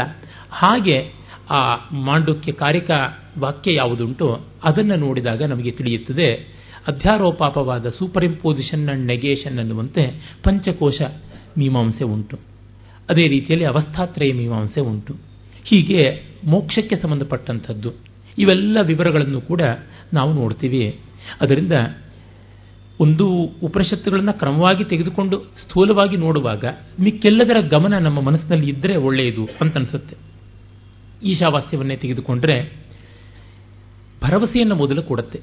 ಅದು ಬಹಳ ಮುಖ್ಯ ಬೇಕಾಗಿರುವುದು. ತತ್ವಕ್ಕೆ ಮೊದಲು ಆಭಿಮುಖ್ಯತೆ ಒದಗುವುದೇ ನಮಗೆ ಅದು ಕೊಡಬೇಕಾದ ಕೊಡಬಲ್ಲದಾದ ಭರವಸೆಯಿಂದ. ಈಶಾವಾಸ್ಯಮಿದಂ ಸರ್ವಂ. ಇದೆಲ್ಲವೂ ಪರಮಾತ್ಮನ ಮನೆ. ನಾವು ಪರಮಾತ್ಮನ ಮನೆಯೊಳಗಿದ್ದೀವಿ. ಮತ್ತೆ ಪರಮಾತ್ಮನು ಎಲ್ಲರ ಒಳಗೂ ಇದ್ದಾನೆ. ಈಶನಿಗೆ ಇದು ಆವಾಸ್ಯ. ಮತ್ತು ಈಶನಲ್ಲಿ ಇದೆಲ್ಲವೂ ಆವಾಸ್ಯವಾಗಿರುವಂಥದ್ದು. ಅವನೊಳಗೆ ಎಲ್ಲವೂ ಇದೆ, ಎಲ್ಲರೊಳಗೆ ಅವನೂ ಇದೆ. ಅಂತರ್ಬಹಿಶ್ಚಯತ್ ಸರ್ವಂ ವ್ಯಾಪ್ಯ ನಾರಾಯಣ ಸ್ಥಿತ ಅನ್ನುವಂತೆ. ಹೀಗಾಗಿ ಯಾರು ಒಂಟಿಯಲ್ಲ, ಯಾರು ಪ್ರತ್ಯೇಕಿತರಲ್ಲ, ಯಾರು ವಿಘಟಿತರಲ್ಲ ಅನ್ನುವ ಭಾವ, ಭರವಸೆಯನ್ನು ತಂದುಕೊಡುತ್ತೆ. ಈ ಡಿವೈನ್ ಅಶ್ಯೂರೆನ್ಸ್ ಅನ್ನುವುದು ಮುಖ್ಯವಾಗಿ ಬದುಕಿಗೆ ಬೇಕಾದದ್ದು. ಇದನ್ನು ಪ್ರಪತ್ತಿ ಶರಣಾಗತಿಯ ರೂಪದಿಂದ ಕೂಡ ಭಕ್ತಿ ಪರಂಪರೆಯಲ್ಲಿ ನಾವು ಕಾಣ್ತೀವಿ. ಮತ್ತೆ ಅದು ಯತ್ಕಿಂಚ ಜಗತ್ಯಾಂ ಜಗತ್, ಏನೇನು ಉಂಟು ಜಗತ್ತಿನಲ್ಲಿ, ಯಾವುದೆಲ್ಲ ಇಂದ್ರಿಯ ಗೋಚರವಾಗುಂಟೋ ಅದೆಲ್ಲವೂ ಈಶಾವಾಸ್ಯವೇ ಆದದ್ದು. ತೇನ ತ್ಯಕ್ತೇನ ಭುಂಜೀತ ಹಾಗಾಗಿ, ತೇನ ತ್ಯಕ್ತೇನ, ಅವನು ಬಿಟ್ಟುಕೊಟ್ಟಿದ್ದು ನಮ್ಮ ಪಾಲಿಗೆ, ಅವನು ಕೊಟ್ಟದ್ದು ಪ್ರಸಾದ, ಪಡೆದದ್ದು ನಮಗೆ ಪ್ರಸಾದ, ಮಾಡಿದ್ದೆಲ್ಲ ಪೂಜೆ ಅನ್ನುವ ನಮ್ರತೆಯನ್ನು ಬೆಳೆಸಿಕೊಳ್ಳಬೇಕಾದ ಸ್ವಧರ್ಮ ಕರ್ತವ್ಯತಾ ಬುದ್ಧಿಯನ್ನು ಹೇಳುತ್ತದೆ. ಮಾ ಗೃಧ ಕಸ್ಯ ಯಾರ ಸಂಪತ್ತಿಗೂ ಆಸೆ ಪಡಬೇಡ. ಹೇಳುವುದು ಸುಲಭ, ಮಾಡುವುದು ಬಹಳ ಕಷ್ಟ. ನನಗೆ ಎಷ್ಟೋ ಬಾರಿ ತುಂಬ ದೊಡ್ಡ ಅಳಕು ಕಾಡುತ್ತೆ. ದೊಡ್ಡ ತತ್ವಗಳನ್ನು ಹೇಳುವುದಾಗಿ ಅದನ್ನು ಆಚರಣೆಯಲ್ಲಿ ಯಾವ ಮಟ್ಟಕ್ಕೆ ಮಾಡ್ತಾ ಇದ್ದೀವಿ ಅಂತ ನೋಡಿಕೊಂಡಾಗ ಹೇಗೆ ಹೇಳುವುದು ಅಂತ. ಬಹಳ ಎಚ್ಚರ ಇಟ್ಟುಕೊಂಡು ನನ್ನ ಮಾತಲ್ಲ ಇದು ಅಂತ ಅಂದುಕೊಂಡು ಹೇಳ್ತಾ ಹೋಗ್ತೀನಿ. ಆದರೂ ಎಲ್ಲಿಯೋ ನನ್ನ ಮಾತೇನೋ ಅನ್ನುವ ಭ್ರಮೆ ಬಂದುಬಿಡುತ್ತೆ. ಹಾಗಾಗಿ ಆ ವಕ್ತೃತ್ವ ದೋಷವನ್ನು ತಪ್ಪಿಸಿಕೊಳ್ಳುವ ಪ್ರಯತ್ನದಲ್ಲಿ ಇರ್ತೀನಿ ಹಾಗಾಗಿ ತೇನ ತ್ಯಕ್ತೇನ ಭುಂಜೀತ, ಅವನನ್ನು ಬಿಟ್ಟು ನಾವಿಲ್ಲ. ಅವನು ಬಿಟ್ಟು ಕೊಟ್ಟಿದ್ರೊಳಗೆ ನಾವೆಲ್ಲ. ಮಾಗೃದ ಕಸ್ಯ ಯಾರಪ್ಪನ ಮನೆ ಗಂಟು, ಯಾರ ದುಡ್ಡು ಇದು ಅಂತ ಭಾವಿಸಿದ್ದೀಯಾ ಅನ್ನುವ ಪ್ರಶ್ನಾರ್ಥಕವೂ ಆಗಬಹುದು. ಅಥವಾ ಅವಧಾರಣಾರ್ಥಕವಾಗಿ ಯಾರ ಸೊತ್ತಿಗೂ ಆಸೆ ಪಡಬೇಡ. ಮಾಗೃದ ಕಸ್ಯ ಸ್ವಿಧನಂ ಯಾರು ತಾನೇ ಇದು ಸಂಪತ್ತು ಅಂತನ್ನುವಲ್ಲಿ ಜಗತ್ತು ಪರಮಾತ್ಮನದು ಅನ್ನುವ ದೊಡ್ಡದನ್ನು ಗೌರವಿಸುವ ಭಾವ ಮೊದಲಿಗೆ ಇಲ್ಲಿ ಕಾಣುವಂಥದ್ದಾಗಿದೆ. ಡಿ ವಿ ಜಿಯವರು ಇದನ್ನು ತುಂಬ ಚೆನ್ನಾಗಿ ವಿವರಿಸಿದ್ದಾರೆ. ಅವರ ಈಶೋಪನಿಷತ್ತು ಪುಸ್ತಕ ಎಲ್ಲರೂ ಓದಬೇಕಾದದ್ದು. ಹಾಗೆಯೇ ನಮ್ಮ ಪ್ರೊಫೆಸರ್ ಎಸ್ ಕೆ ರಾಮಚಂದ್ರಾಯರು ಈಶಾವಾಸ್ಯೋಪನಿಷತ್ ಅಂತ ಎಲ್ಲ ಪಾರಂಪರಿಕವಾದ ಭಾಷ್ಯಗಳ ನೆರವಿನಿಂದ ಬರೆದಿದ್ದಾರೆ. ಈ ಉಪನಿಷತ್ತನ್ನು ಅರ್ಥ ಮಾಡಿಕೊಳ್ಳೋದಕ್ಕೆ ಅದು ತುಂಬ ಒಳ್ಳೆಯ ಸಾಮಗ್ರಿಯಾಗಿ ಕನ್ನಡದಲ್ಲಿ ಸಿಗುತ್ತದೆ. ಸ್ವಾಮಿ ಹರ್ಷಾನಂದರು ಸಂಸ್ಕೃತದಲ್ಲಿ ತುಂಬ ರಸಮಯವಾದ ಒಂದು ವ್ಯಾಖ್ಯಾನವನ್ನು ಈಚೆಗೆ ಬರೆದಿದ್ದಾರೆ. ಬೇಕಾದಷ್ಟು ಬರವಣಿಗೆ ಈ ಬಗ್ಗೆ ಸಾಗಿರುವಂಥದ್ದೇ. ಮತ್ತೆ ಈ ಈಶ್ವರನ ಅಂಗೀಕಾರ ಬುದ್ಧಿಯನ್ನ ಮತ್ತು ಕರ್ಮಯೋಗದ ಅನಿವಾರ್ಯತೆಯನ್ನ, ಕರ್ಮ ಫಲ ತ್ಯಾಗರೂಪದಿಂದ ಬರುವಂಥ ನೆಮ್ಮದಿಯನ್ನು ಸ್ವೀಕರಿಸಬೇಕು ಅಂತ ಹೇಳುವ ಮೂಲಕ ಭಗವದ್ಗೀತೆಗೆ ಬುನಾದಿ ಹಾಕಿದೆ. ಭಗವದ್ಗೀತೆಗೆ ಆಕರ ಸಾಮಗ್ರಿಯಾಗಿರುವ ಅನೇಕ ವಿಷಯಗಳು, ಮುಖ್ಯವಾಗಿ ಈಶಾವಾಸ್ಯ ಹಾಗೂ ಕಠ, ಈ ಎರಡು ಉಪನಿಷತ್ತುಗಳಲ್ಲಿ ಕಾಣಿಸುತ್ತವೆ ಅಂತ ನನಗನ್ಸುತ್ತೆ. ಅದೇ ಬ್ರಹ್ಮಸೂತ್ರದಲ್ಲಿರುವಂಥ ಅನೇಕ ಸೂತ್ರಗಳಿಗೆ ವಿಷಯವಾಕ್ಯಗಳು ಹೆಚ್ಚಾಗಿ ಛಾಂದೋಗ್ಯ, ಮತ್ತೆ ಬೃಹದಾರಣ್ಯಕದಲ್ಲಿ ಕಾಣುವಂಥದ್ದಾಗಿದೆ. ಆಮೇಲೆ ಕುರುವನ್ನೇವೇಹ ಕರ್ವಾಣಿ ಜಿಜೀವಿಷೇಚ್ಛತಕಂ ಸಮಾಹ. ಕರ್ಮವನ್ನು ಮಾಡುತ್ತಲೇ ನಾವು ನೂರು ಕಾಲ ಬದುಕಬೇಕು ಜಿಜೀವಿಷೇತ್ ಅನ್ನುವಲ್ಲಿ ಇಷ್ಟಪಟ್ಟು ಬದುಕಬೇಕು ಅನ್ನೋ ಬೈಕೆಯಿಂದ ನಾವು ಇರಬೇಕು ಅಂತ ಅನ್ನೋದಿದೆಯಲ್ಲ ಅದು ತುಂಬ ದೊಡ್ಡ ಸಂದೇಶ ಅಂತ ಅನಿಸುತ್ತೆ. ಎಂಥದ್ದೋ ಮಾಡಿಕೊಂಡು ನಾವು ಬದುಕ್ತೀವಿ ಅಂತಲ್ಲ, ಬದುಕಲೇಬೇಕು ಅಂತ. ಲೈಫ್ ಈಸ್ ಫಾರ್ ಲಿವಿಂಗ್ ಅನ್ನುವ ಭಾವ. ತುಂಬ ನಿರಾಶಕವಿದಾಗ, ಮನಸ್ಸಿಗೆ ಹತಾಶೆ ಭಾವ ಬಂದಾಗ, ಬದುಕು ಏನೋ ಒಂದು ನಡೆಯುತ್ತೆ. ನಾವು ಬದುಕಿದ್ದೀವಿ ಅನ್ನುವುದಲ್ಲದೆ, ನಾವೂ ಬದುಕಬೇಕು, ಬದುಕಲೇಬೇಕು ಅನ್ನುವ ಭರವಸೆ ಕೊಡುತ್ತಲ್ಲ, ಅದು ತುಂಬ ತುಂಬ ಮುಖ್ಯ ಅಂತ ಅನಿಸುತ್ತೆ. ಅಂಥ ಒಂದು ಶ್ರದ್ಧೆಯನ್ನು ನಮ್ಮಲ್ಲಿ ಜಾಗರಣ ಮಾಡುತ್ತೆ. ಮತ್ತೆ ಅದೇ ಮಂತ್ರ ಹೇಳುತ್ತೆ ಉತ್ತರಾರ್ಧದಲ್ಲಿ, ಏವಂ ತ್ವಯಿ ನಾಣ್ಯಥ ಇತಃ ಅಸ್ತಿ ನ ಕರ್ಮ ಲಿಪ್ಯತೆ ನರಹ ನ ಕರ್ಮ ಲಿಪ್ಯತೆ ನರೆ. ಈ ಥರ ಇನ್ನೊಂದು ದಾರಿ ಇಲ್ಲ ಅಂತ ಅಂದುಕೊಂಡು ಮಾಡಿದಾಗ ನ ಕರ್ಮ ನರೇ ಲಿಪ್ಯತೆ. ನರನಿಗೆ ಕರ್ಮದ ಲೇಪ ಉಂಟಾಗೋಲ್ಲ ಅಂತ. ಅಂದರೆ ನಮಗೆ ಬರುವಂಥ ಸಮಸ್ಯೆ ಎಲ್ಲ ಕರ್ಮಲೇಪ ಯಾವುದನ್ನು ಮಾಡಿದ್ರೂ ಅದು ಕೈಗಂಟಿ ಮೈಗಂಟಿ ಬರುತ್ತದೆ. ಅದನ್ನು ಬಿಡುವುದು ಹೇಗೆ? ಲಿಪ್ತಿ ಇಲ್ಲದೆ ಮಾಡುವುದು ಹೇಗೆ? ಮಾಡಬೇಕಾದರೆ ಇರುವುದು ಒಂದೇ ದಾರಿ. ಅದು ಈಶಾವಾಸ್ಯ ತತ್ವವನ್ನು ಅನುಸಂಧಾನ ಮಾಡುವಂಥದ್ದು. ಮತ್ತೆ ಕರ್ಮ ಮಾಡುತ್ತಲೇ ನಾವಿರಬೇಕು. ಕರ್ಮ ಅನ್ನುವಲ್ಲಿ ಕರ್ಮಯೋಗ ಅನ್ನುವುದನ್ನು ಅರ್ಥ ಮಾಡಿಕೊಳ್ಳಬೇಕು. ಇದು ವೈದಿಕವಾದ ಯಜ್ಞ ಯಾಗಾದಿ ಕರ್ಮಗಳು ಮಾತ್ರವಲ್ಲ, ಇಡೀ ಜಗತ್ಕರ್ಮ, ಸತ್ಕರ್ಮ ಅಂತ ಯಾವುದನ್ನೆಲ್ಲ ಹೇಳ್ತೀವಿ? ಯಜ್ಞದಾನ, ತಪಃಕರ್ಮ ಅಂತ ಯಾವುದುಂಟು? ಅದನ್ನು ಇಲ್ಲಿ ಉಪನಿಷತ್ ಹೇಳ್ತಾ ಇದೆ. ಆ ಜಿಜೀವಿಷೆ ನಮ್ಮಲ್ಲಿ ತುಂಬಿ ತುಳುಕಾಡಬೇಕು ಅಂದರೆ ಅಂಟಿರಬಾರದು ಅಂತ. ಅಂಟಿದ್ದು ನಾವು ಬದುಕ್ತೀವಿ. ಅದರಿಂದ ದುಃಖ ಉಂಟಾಗಿ ಹೇಗೋ ಬದುಕು ಅಂತಾಗುತ್ತೆ ಅಂಟಿಲ್ಲದೆ ನಿರ್ಭರವಾಗಿ ಬದುಕುವಂಥದ್ದು. ತುಂಬ ತುಂಬ ಕಷ್ಟ. ವಸ್ತುಸ್ಥಿತಿಯಲ್ಲಿ ಹೇಳೋದಿದ್ರೆ ನನಗಾಗದೇ ಇರೋದನ್ನು ನಾನು ಹೇಳ್ತಿದ್ದೀನಿ. ಏನು ಮಾಡುವುದು? ವಿಷಯ ಅಂತ ಹೇಳಬೇಕಾಗಿದೆ ಅಷ್ಟೇ. ಅದನ್ನು ಉಪನಿಷತ್ತು ತೋರ್ಪಡಿಸುತ್ತದೆ. ಮತ್ತೆ ಯಾರು ಈ ತತ್ವವನ್ನು ಅರ್ಥ ಮಾಡಿಕೊಂಡಿಲ್ಲ, ಅವರು ಅಂಧಂತಮ ಪ್ರವಿಶಂತಿ, ಕಗ್ಗತ್ತಲೆಯ ಕೂಪಕ್ಕೆ ಹೋಗ್ತಾರೆ ಅನ್ನುವಂಥ ವಿಷಯ ಬರುತ್ತದೆ. ಇದು ತಿರಸ್ಕಾರವಲ್ಲ. ದುಃಖ ಪಡ್ತಾ ಇರ್ತಾರೆ. ದುಃಖಕ್ಕಿಂತ ದೊಡ್ಡ ಕಗ್ಗತ್ತಲೆಯ ಕೂಪ ಯಾವುದಿದೆ? ಅಂಟಿಂದ ಬರುವಂಥದ್ದು. ಆ ಅಂಟನ್ನು ಕೂಡಿದ ಮಟ್ಟಿಗೂ ಕಳೆದುಕೊಳ್ಳಬೇಕು. ಆದರೆ ದೇಹವೇ ನಮಗೆ ಅಂಟಿದೆಯಲ್ಲ. ಒಂದೊಂದನ್ನು ಕಳ್ಕೊಳ್ಳುವಾಗಲೂ ನಮಗೆಷ್ಟು ಕಷ್ಟವಾಗುತ್ತೆ. ಸ್ನೇಹಿತರನ್ನ ಬಂಧು ಮಿತ್ರರನ್ನ ಎಲ್ಲರನ್ನೂ ಕಳೆದುಕೊಳ್ಳುವಾಗ ನಮಗೆ ತುಂಬ ಕಷ್ಟ. ಏನು ಮಾಡೋದು? ಅದು ಅನಿವಾರ್ಯವಾದದ್ದು. ಈ ಒಂದು ವಾರದಿಂದ ಸ್ಥಾಯಿ ಭಾವದ ಒಂದು ಶೋಕದಲ್ಲಿ ಯೋಚನೆ ಮಾಡ್ತಾನೇ ಇದ್ದೀನಿ. ಅಂಟು ನಂಟಿನ ಬಗೆ ಎಂಥದ್ದು ಅಂತ. ವ್ಯಕ್ತಿಗತವಾಗಿ ಬಂದ ಯಾವುದೋ ಶೋಕ ಈಗ ಸಾರ್ವಜನೀನವಾಗಿ ಸಾಧಾರಣೀಕೃತವಾದ ಮಟ್ಟಕ್ಕೆ ಬರ್ತಾ ಇದೆ, ಹಾಗೆಯೇ ಯೋಚನೆ ನಡೀತಾ ಇದೆ. ಅಂದರೆ ಯಾರೋ ಒಬ್ಬ ಸ್ನೇಹಿತ, ಇನ್ಯಾರೋ ಒಬ್ಬ ಬಂಧು, ಮತ್ತಿನ್ಯಾವುದೋ ಒಂದು ಭಾವನೆ, ಅದು ನಮ್ಮಿಂದ ದೂರವಾಯಿತು ಅಂದಾಗ ನಮಗೆಷ್ಟು ಸಂಕಟ ಉಂಟಾಗುತ್ತೆ. ಇನ್ನು ಈ ದೇಹ ನಮ್ಮಿಂದ ದೂರ ಆಗುತ್ತೆ ಅಂದರೆ ಇನ್ನೆಷ್ಟು ಸಂಕಟ ಇರಬಹುದು, ಮರಣ ವೇದನೆ ಅಂದರೆ ಹೇಗಿರಬಹುದು ಅಂತ ಯೋಚನೆ ಮಾಡ್ತಾ ಕೂತಿದ್ದೀನಿ. ಇದಕ್ಕಿಂತ ತುಂಬ ತೀವ್ರವಾಗಿರಬಹುದಲ್ವಾ? ಎಷ್ಟೋ ಬಾರಿ ಮಾತುಗಳಲ್ಲಿ ಹೇಳೋದುಂಟು. ಅಯ್ಯೋ, ಬಿಡಿ, ಈ ದೇಹ ಮುಗಿದ್ರೆ ಸಾಕು ಅಂತ. ಹಾಗಾಗುತ್ತಾ ಅನ್ನುವುದನ್ನ ಒಂದು ಕ್ಷಣ ಬಿಡದೆ ಯೋಚನೆ ಮಾಡ್ತಾ ಇದ್ದೀನಿ ಅಂತ ಅನ್ಬಹುದು. ಆ ಮಟ್ಟಕ್ಕೆ ತಬಕ ತುಡಿತ, ಅದರ ಸಾವಿನ ಬಗ್ಗೆ ಯೋಚನೆ ಆಗ್ತಾ ಇದೆ. ಕಷ್ಟ ಅಲ್ವೇ? ಬಿಡುವುದು ಎಷ್ಟು ಕಷ್ಟ ಉಂಟು? ಇದನ್ನ ಉಪನಿಷತ್ತು ಹೇಳ್ತಾ ಇದೆ. ಕಷ್ಟ ಇದೆ, ಆದರೆ ಬೇರೆ ಗತಿ ಇಲ್ಲ, ಮಾಡಬೇಕು. ಸಂಸ್ಕೃತದಲ್ಲಿ ಅಗತಿಕ ಗತಿನ್ಯಾಯ ಅಂತ ಉಂಟು. ಇನ್ನು ಬೇರೆ ಯಾವುದು ಗತಿ ಇಲ್ಲದೆ ಇದ್ರಿಂದ ಈ ದಾರಿ ಅನುಸರಿಸ್ತಾ ಇದ್ದೀವಿ. ಈ ದಾರಿ ಪರ್ಫೆಕ್ಟ್ ಅಂತಲ್ಲ. ಬೇರೆ ಇನ್ಯಾವುದೂ ಇಲ್ಲ ಅಂತ. ನೆನ್ನೆಯಷ್ಟೇ ಒಂದು ಯೋಚನೆ ಮಾಡ್ತಾ ಇದ್ದೆ. ಫ್ರೆಶ್ನೆಸ್ ಆಫ್ ಎಕ್ಸ್ಪೀರಿಯನ್ಸ್ ಅನ್ನುವುದು ಯಾವುದಿದೆ? ಅನುಭವದ ಹಸನುತನ, ಹೊಸತನ ಕಾಲಕ್ರಮೇಣ ಹೊರಟೋಗುತ್ತಲ್ಲ. ಹೂವಿನಲ್ಲಿ ಇರುವಂತಹ ಆ ನವನವೀನತೆ, ಲವಲವಿಕೆ, ನಳನಳಿಸುವಿಕೆ ಮಾರ್ಧವ ಸೌರಭ ಮತ್ತು ಮಧುಮಯತ್ವ ಅಷ್ಟು ಕೂಡ ಹೀಚಾದಾಗ, ಮಿಡಿಯಾದಾಗ, ಕಾಯಾದಾಗ ಕಾಣಿಸೋದಿಲ್ವೇ ಆ ಹೂವಿನ ಸೊಗಸು ಬಾಡಿ ಹೊರಟೋಗಿ ಹೂವಿಗಿಂತ ಅಂದದಲ್ಲಿ ತೀರ ತೀರ ನಿಕೃಷ್ಟವಾಗಿ ತೋರುತ್ತೆ. ಆ ಶಲಾಟು ಅಂದರೆ ಮಿಡಿ ಕಸುಗಾಯಿ ಹೂವು ಅದಕ್ಕಾಗಿ ಬಲಿ ಕೊಡಬೇಕಾಯ್ತೆ ತನ್ನನ್ನು. ಆ ಹೂವಿನ ಸೌರಭ ಮಾರ್ಧವ ಎಲ್ಲ ನಾಶವಾಯ್ತಲ್ಲ ಅಂತ ದುಃಖ ಆಗುತ್ತೆ. ಆದರೆ ಹಣ್ಣಾಗಿ ಬರುತ್ತೆ ಅಂತ ಸಮಾಧಾನ ಮಾಡಿಕೊಳ್ಬೇಕು. ಇದು ಎಂಥದ್ದು ಸಂತೋಷವಿಲ್ಲದ ಸಮಾಧಾನ. ಹಣ್ಣು ಬಂದೇ ಬರುತ್ತೆ ಎನ್ನುವಂಥ ಭರವಸೆ ನಮಗೆಲ್ಲಿದೆ?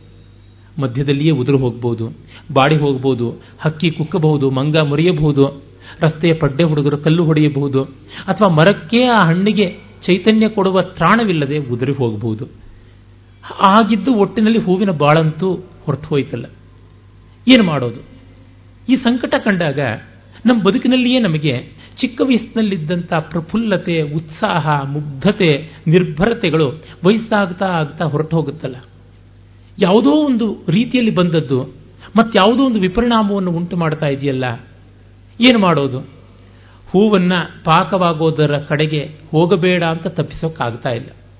ನಿಯತಿ ಅವಿಸ್ಮರಣೀಯವಾದದ್ದು, ಅಸ್ಥಗನೀಯವಾದದ್ದು, ನಿಲ್ಲಲಾಗದ್ದು ಬರ್ತಾನೆ ಇರುತ್ತೆ. ಅದಕ್ಕೆ ಯಾರು ತಡೆಯನ್ನು ಒಡ್ಡೋದಕ್ಕೆ ಸಾಧ್ಯ ಇಲ್ಲ. ವರ್ತಮಾನ ಅನ್ನುವುದು ಏನಾದರೂ ಜಗತ್ತಿನಲ್ಲಿ ಉಂಟ? ವರ್ತಮಾನ ಅಂತನ್ನುವುದು ಒಂದು ಕ್ಷಣ. ಆ ಕ್ಷಣವನ್ನು ಎಷ್ಟು ವಿಭಾಗ ಮಾಡಬಹುದು ಅಷ್ಟು ವಿಭಾಗ ಮಾಡಬಹುದು ಕ್ಷಣ, ಲವ ಕಾಷ್ಟ ತ್ರುಟಿ ಏನು ಬೇಕಾದರೂ ಹೇಳ್ಕೊಂಡು ಹೋಗಿ. ಹೀಗೆ ಹೋದಾಗ ವರ್ತಮಾನ ಇಲ್ಲ. ಇರುವುದಿಲ್ಲ ಯಾವುದು? ಭೂತಕಾಲ ಮಾತ್ರ. ಭವಿಷ್ಯತ್ ಕಾಲ ನಮ್ಮ ಅಳತೆಗೆ ಸಿಕ್ಕಿಲ್ಲ. ವರ್ತಮಾನ ಕಾಲ ನಿಲ್ಲೊಲ್ಲ ಹೀಗಾಗಿ ಉಳಿಯುವುದು ಭೂತಕಾಲ. ಭೂತಕಾಲ ಉಳಿದ ತಕ್ಷಣವೇ ನಮಗದರ ಬಗ್ಗೆ ಸಮಗ್ರವಾದ ಜ್ಞಾನ ಇರೋದ್ರಿಂದ ನಮಗೆ ಅದರ ಗುಣಲೋಷ ಗುಣ ದೋಷಗಳು ಲೋಪ ಮತ್ತು ಪುಷ್ಟಿಗಳೆಲ್ಲ ಕಾಣಿಸ್ತಾ ಇರುತ್ತೆ. ಹೆಜ್ಜೆ ಹೆಜ್ಜೆಗೂ ನಮ್ಮ ಅಪೂರ್ಣತೆ ನಮ್ಮನ್ನು ಕಾಡ್ತಾ ಇರುತ್ತೆ. ಹೀಗಾಗಿ ವರ್ತಮಾನ ಕೈಗೆಟಿಕೊಲ್ಲ, ಭವಿಷ್ಯ ಕಣ್ಣಿಗೆ ಕಾಣದು, ಇನ್ನು ಭೂತವನ್ನು ನೋಡಿ ಸಂಕಟ ಪಡ್ತಾ ಇರುವಂಥದ್ದು ಅದೇ ಆಗುತ್ತೆ. ಇಂದು ಇಲ್ಲಿಗೆ ಬರುವ ಮುನ್ನ ಇದೇ ಉಪನಿಷತ್ತಿನ ಗುಂಗಿನಲ್ಲೇ ಯೋಚನೆ ಮಾಡ್ತಾ ನಮಗೆ ಮತ್ತೊಮ್ಮೆ ಇದೇ ಬದುಕನ್ನು ಬದುಕುವ ಅವಕಾಶ ಇದ್ದಿದ್ರೆ ಎಷ್ಟು ಚೆನ್ನಾಗಿರ್ತಿತ್ತು, ಎಷ್ಟು ತಿದ್ದುಕೊಳ್ಬಹುದಾಗಿತ್ತು, ಎಷ್ಟು ಕ್ಯಾಲಿಬ್ರೇಟ್ ಮಾಡಿಕೊಳ್ಬಹುದು, ಎಷ್ಟು ಕರೆಕ್ಟ್ ಮಾಡಿಕೊಳ್ಳಬಹುದು ಅಂತ ಅನಿಸುತ್ತೆ. ಅರೆ ಅವಕಾಶ ಇಲ್ಲವೇ? ಮತ್ತೆ ನೋಡೋದಿಕ್ಕಾಗೋದಿಲ್ಲ. ಕಗ್ಗದಲ್ಲಿ ಡಿ ವಿ ಜಿಯವರು ಹೇಳ್ತಾರಲ್ಲ, ಸ್ವಂತಕ್ಕೆ ದುರ್ದರ್ಶ ಮಂಕುತಿಮ್ಮ ಅಂತ. ನಮಗೇ ನಮ್ಮ ಭೂತವನ್ನ, ನಮಗೇ ನಮ್ಮ ಬದುಕನ್ನು ನೋಡಿಕೊಳ್ಳೋದಿಕ್ಕಾಗೋದಿಲ್ಲ. ಶಂಕರರು ಪ್ರಶ್ನೋತ್ತರ ರತ್ನಮಾಲಿಕೆಯಲ್ಲಿ ಹೇಳ್ತಾರೆ ಆ ಗ್ರಂಥಕ್ಕೆ ಮತ್ತೊಬ್ಬ ಲೇಖಕರ ಒಂದು ಹಕ್ಕು ಉಂಟು. ಅಮೋಘ ವರ್ಷನ್ ನೃಪತಂಗನದು ಅದು ಅಂತ ಕೂಡ ಉಂಟು. ಯಾರದೇ ಆಗಿದ್ರೂ ದೊಡ್ಡ ಕೃತಿ. ಒಂದು ಐವತ್ತು ಶ್ಲೋಕಗಳಷ್ಟಿರಬಹುದು. ಆದರೆ ತುಂಬ ಉತ್ತಮವಾದಂಥ ರಚನೆ. ಅಲ್ಲಿ ಒಂದು ಕಡೆ ಬರುತ್ತೆ, ಯಾವುದು ಆಮರಣಂ ಕಿಂಶಲ್ಯಂ ಮರಣಾಂತ ನೋವು ಕೊಡುವಂಥದ್ದು ಯಾವುದು? ಅಂದರೆ, ಪ್ರಚ್ಛನ್ನಂ ಯತ್ಕೃತಂ ಪಾಪಂ, ಮರೆಯಲ್ಲಿ ಮಾಡಿದ ಪಾಪ ಮಾತ್ರ ನಮ್ಮ ಬದುಕಿನ ಕಡೆಯವರೆಗೂ ಕೊರೆಯುವಂಥದ್ದು ಅಂತ. ಪಾಪ ಸಾರ್ವಜನೀನವಾದರೆ ದಂಡನೆ ತನ್ನಂತೆಯೇ ಸಿದ್ಧವಾಗುತ್ತದೆ. ಲೋಕದ ನೈರ್ಘಣ್ಯ, ವೈಷಮ್ಯ, ತಿರಸ್ಕಾರ, ಹೇಯತೆಗಳೇ ನಮಗೆ ದಂಡನೆ ಆಗುತ್ತೆ. ಆದರೆ ನಾವು ಮರೆಯಲ್ಲಿ ಮಾಡಿದ ಪಾಪ ಅನ್ನುವಂಥದ್ದು ನಮಗೆ ಮಾತ್ರ ಗೊತ್ತಿರುತ್ತೆ. ಅದು ಪಾಪ ಅಂತ ಗೊತ್ತಾಗುವ ಮಟ್ಟಿಗೆ ನಮಗೆ ಮೌಲ್ಯ ಪ್ರಜ್ಞೆ ಬೇರೆ ಇರುತ್ತೆ. ಇಂಥದ್ದು. ಮಿಲ್ಟನ್ ಪ್ಯಾರಡೈಸ್ ಲಾಸ್ಟ್ನ ಮೊದಲನೆಯ ಅಧ್ಯಾಯದಲ್ಲಿ ನರಕದ ವರ್ಣನೆಯನ್ನು ಅದ್ಭುತವಾಗಿ ಮಾಡ್ತಾ ಹೇಳ್ತಾನೆ. ಆ ನರಕದಲ್ಲಿ ಸೇಟನ್ ಮತ್ತು ಬಿಲ್ಜಬಬ್ ಮೊದಲಾದ ಅನೇಕ ಬಂಡೆದ್ದ ದೇವತೆಗಳು ಬಿದ್ದಿರ್ತಾರೆ. ಹಾಗೆ ಬಿದ್ದವರಿಗೆ ಎವರ್ ಕನ್ಸ್ಯೂಮಿಂಗ್ ಸಲ್ಫರ್ ಫೈರ್ ಅಂತ ನಿರಂತರವಾಗಿ ಉರಿಯುವ ಗಂಧಕದ ಬೆಂಕಿ ಅಲ್ಲಿ ಬೆಳಕೆಷ್ಟಿತ್ತು ಅಂದರೆ ಅವರವರ ಪಾಪ ಕಾಣಿಸುವಷ್ಟು ಮಾತ್ರ ಬೆಳಕಿತ್ತು. ಇನ್ನು ಅದಕ್ಕಿಂತ ಹೆಚ್ಚಿಲ್ಲ ಅಂತ. ಅಂದರೆ ನಮ್ಮರಿವು ಅದೇ ಮಟ್ಟಕ್ಕೆ, ನಮ್ಮ ದೋಷ, ನಮ್ಮ ಲೋಪ ಗೊತ್ತಾಗುವ ಮಟ್ಟಿಗೆ ನಮ್ಮ ಅರಿವು ಅದನ್ನು ತಿದ್ದುಕೊಳ್ಳುವ ಬಗ್ಗೆ ಗೊತ್ತಾಗದೇ ಇರೋ ಮಟ್ಟಿಗೆ ಮರವು. ಇಂಥ ಸ್ಥಿತಿ ಇದೆಯಲ್ಲ, ಏನು ಮಾಡುವುದು? ತಿದ್ದಲಾಗೋದಿಲ್ಲ ತೀಡಲಾಗುವುದಿಲ್ಲ. ಏನು ಪಶ್ಚಾತ್ತಾಪ, ಏನು ಪ್ರಾಯಶ್ಚಿತ್ತ, ಯಾವುದನ್ನು ಮಾಡಿಕೊಂಡೇವು? ಏನೂ ಸಾಧ್ಯವಾಗುವುದಿಲ್ಲವಲ್ಲ. ಮನುಷ್ಯನ ನಿಜವಾದ ಅಸಹಾಯಕತೆ ಅಂತಂದರೆ ಇದೆ. ತನ್ನ ಚರ್ಯೆಯನ್ನು ತಾನು ತಿದ್ದಿಕೊಳ್ಳಕ್ಕಾಗಲ್ಲ. ಅದು ಸರಿಯಾಗಿಲ್ಲ ಅಂತ ಗೊತ್ತಾಗ್ತಾ ಇದೆ. ಇದು ಸರಿ ಹೌದು ಅನ್ನೋ ನಿಶ್ಚಯ ಬಂದುಬಿಟ್ರೆ ಪರವಾಗಿಲ್ಲ. ಆ ದೃಷ್ಟಿಯಿಂದ ಅಜ್ಞಾನಕ್ಕೆ ತುಂಬ ಸ್ವಾಗತ ಹೇಳಬೇಕೇನು ಅನ್ಸುತ್ತೆ ಅರ್ಧಾರ್ಧ ಜ್ಞಾನಕ್ಕಿಂತ. ಈ ಸ್ಥಿತಿಯಲ್ಲಿದ್ದವರಿಗೆ ಉಪನಿಷತ್ತು ಸಮಾಧಾನ ಕೊಡಬೇಕು. ಎಷ್ಟು ಕಷ್ಟ ಇದೆ. ಆದರೆ ಕೊಡುವ ಪ್ರಯತ್ನ ಮಾಡುತ್ತೆ. ಇದು ಇದುವರೆಗೂ ನಿಂತಿದೆ, ಇನ್ನೂ ಮುಂದೆಯೂ ನಿಲ್ಲುತ್ತದೆ. ಯಾಕೆ ಅಂತಂದರೆ ಅದು ಒಂದು ಭರವಸೆಯನ್ನು ಕೊಟ್ಟಿದೆ. ಏನದು ಭರವಸೆ?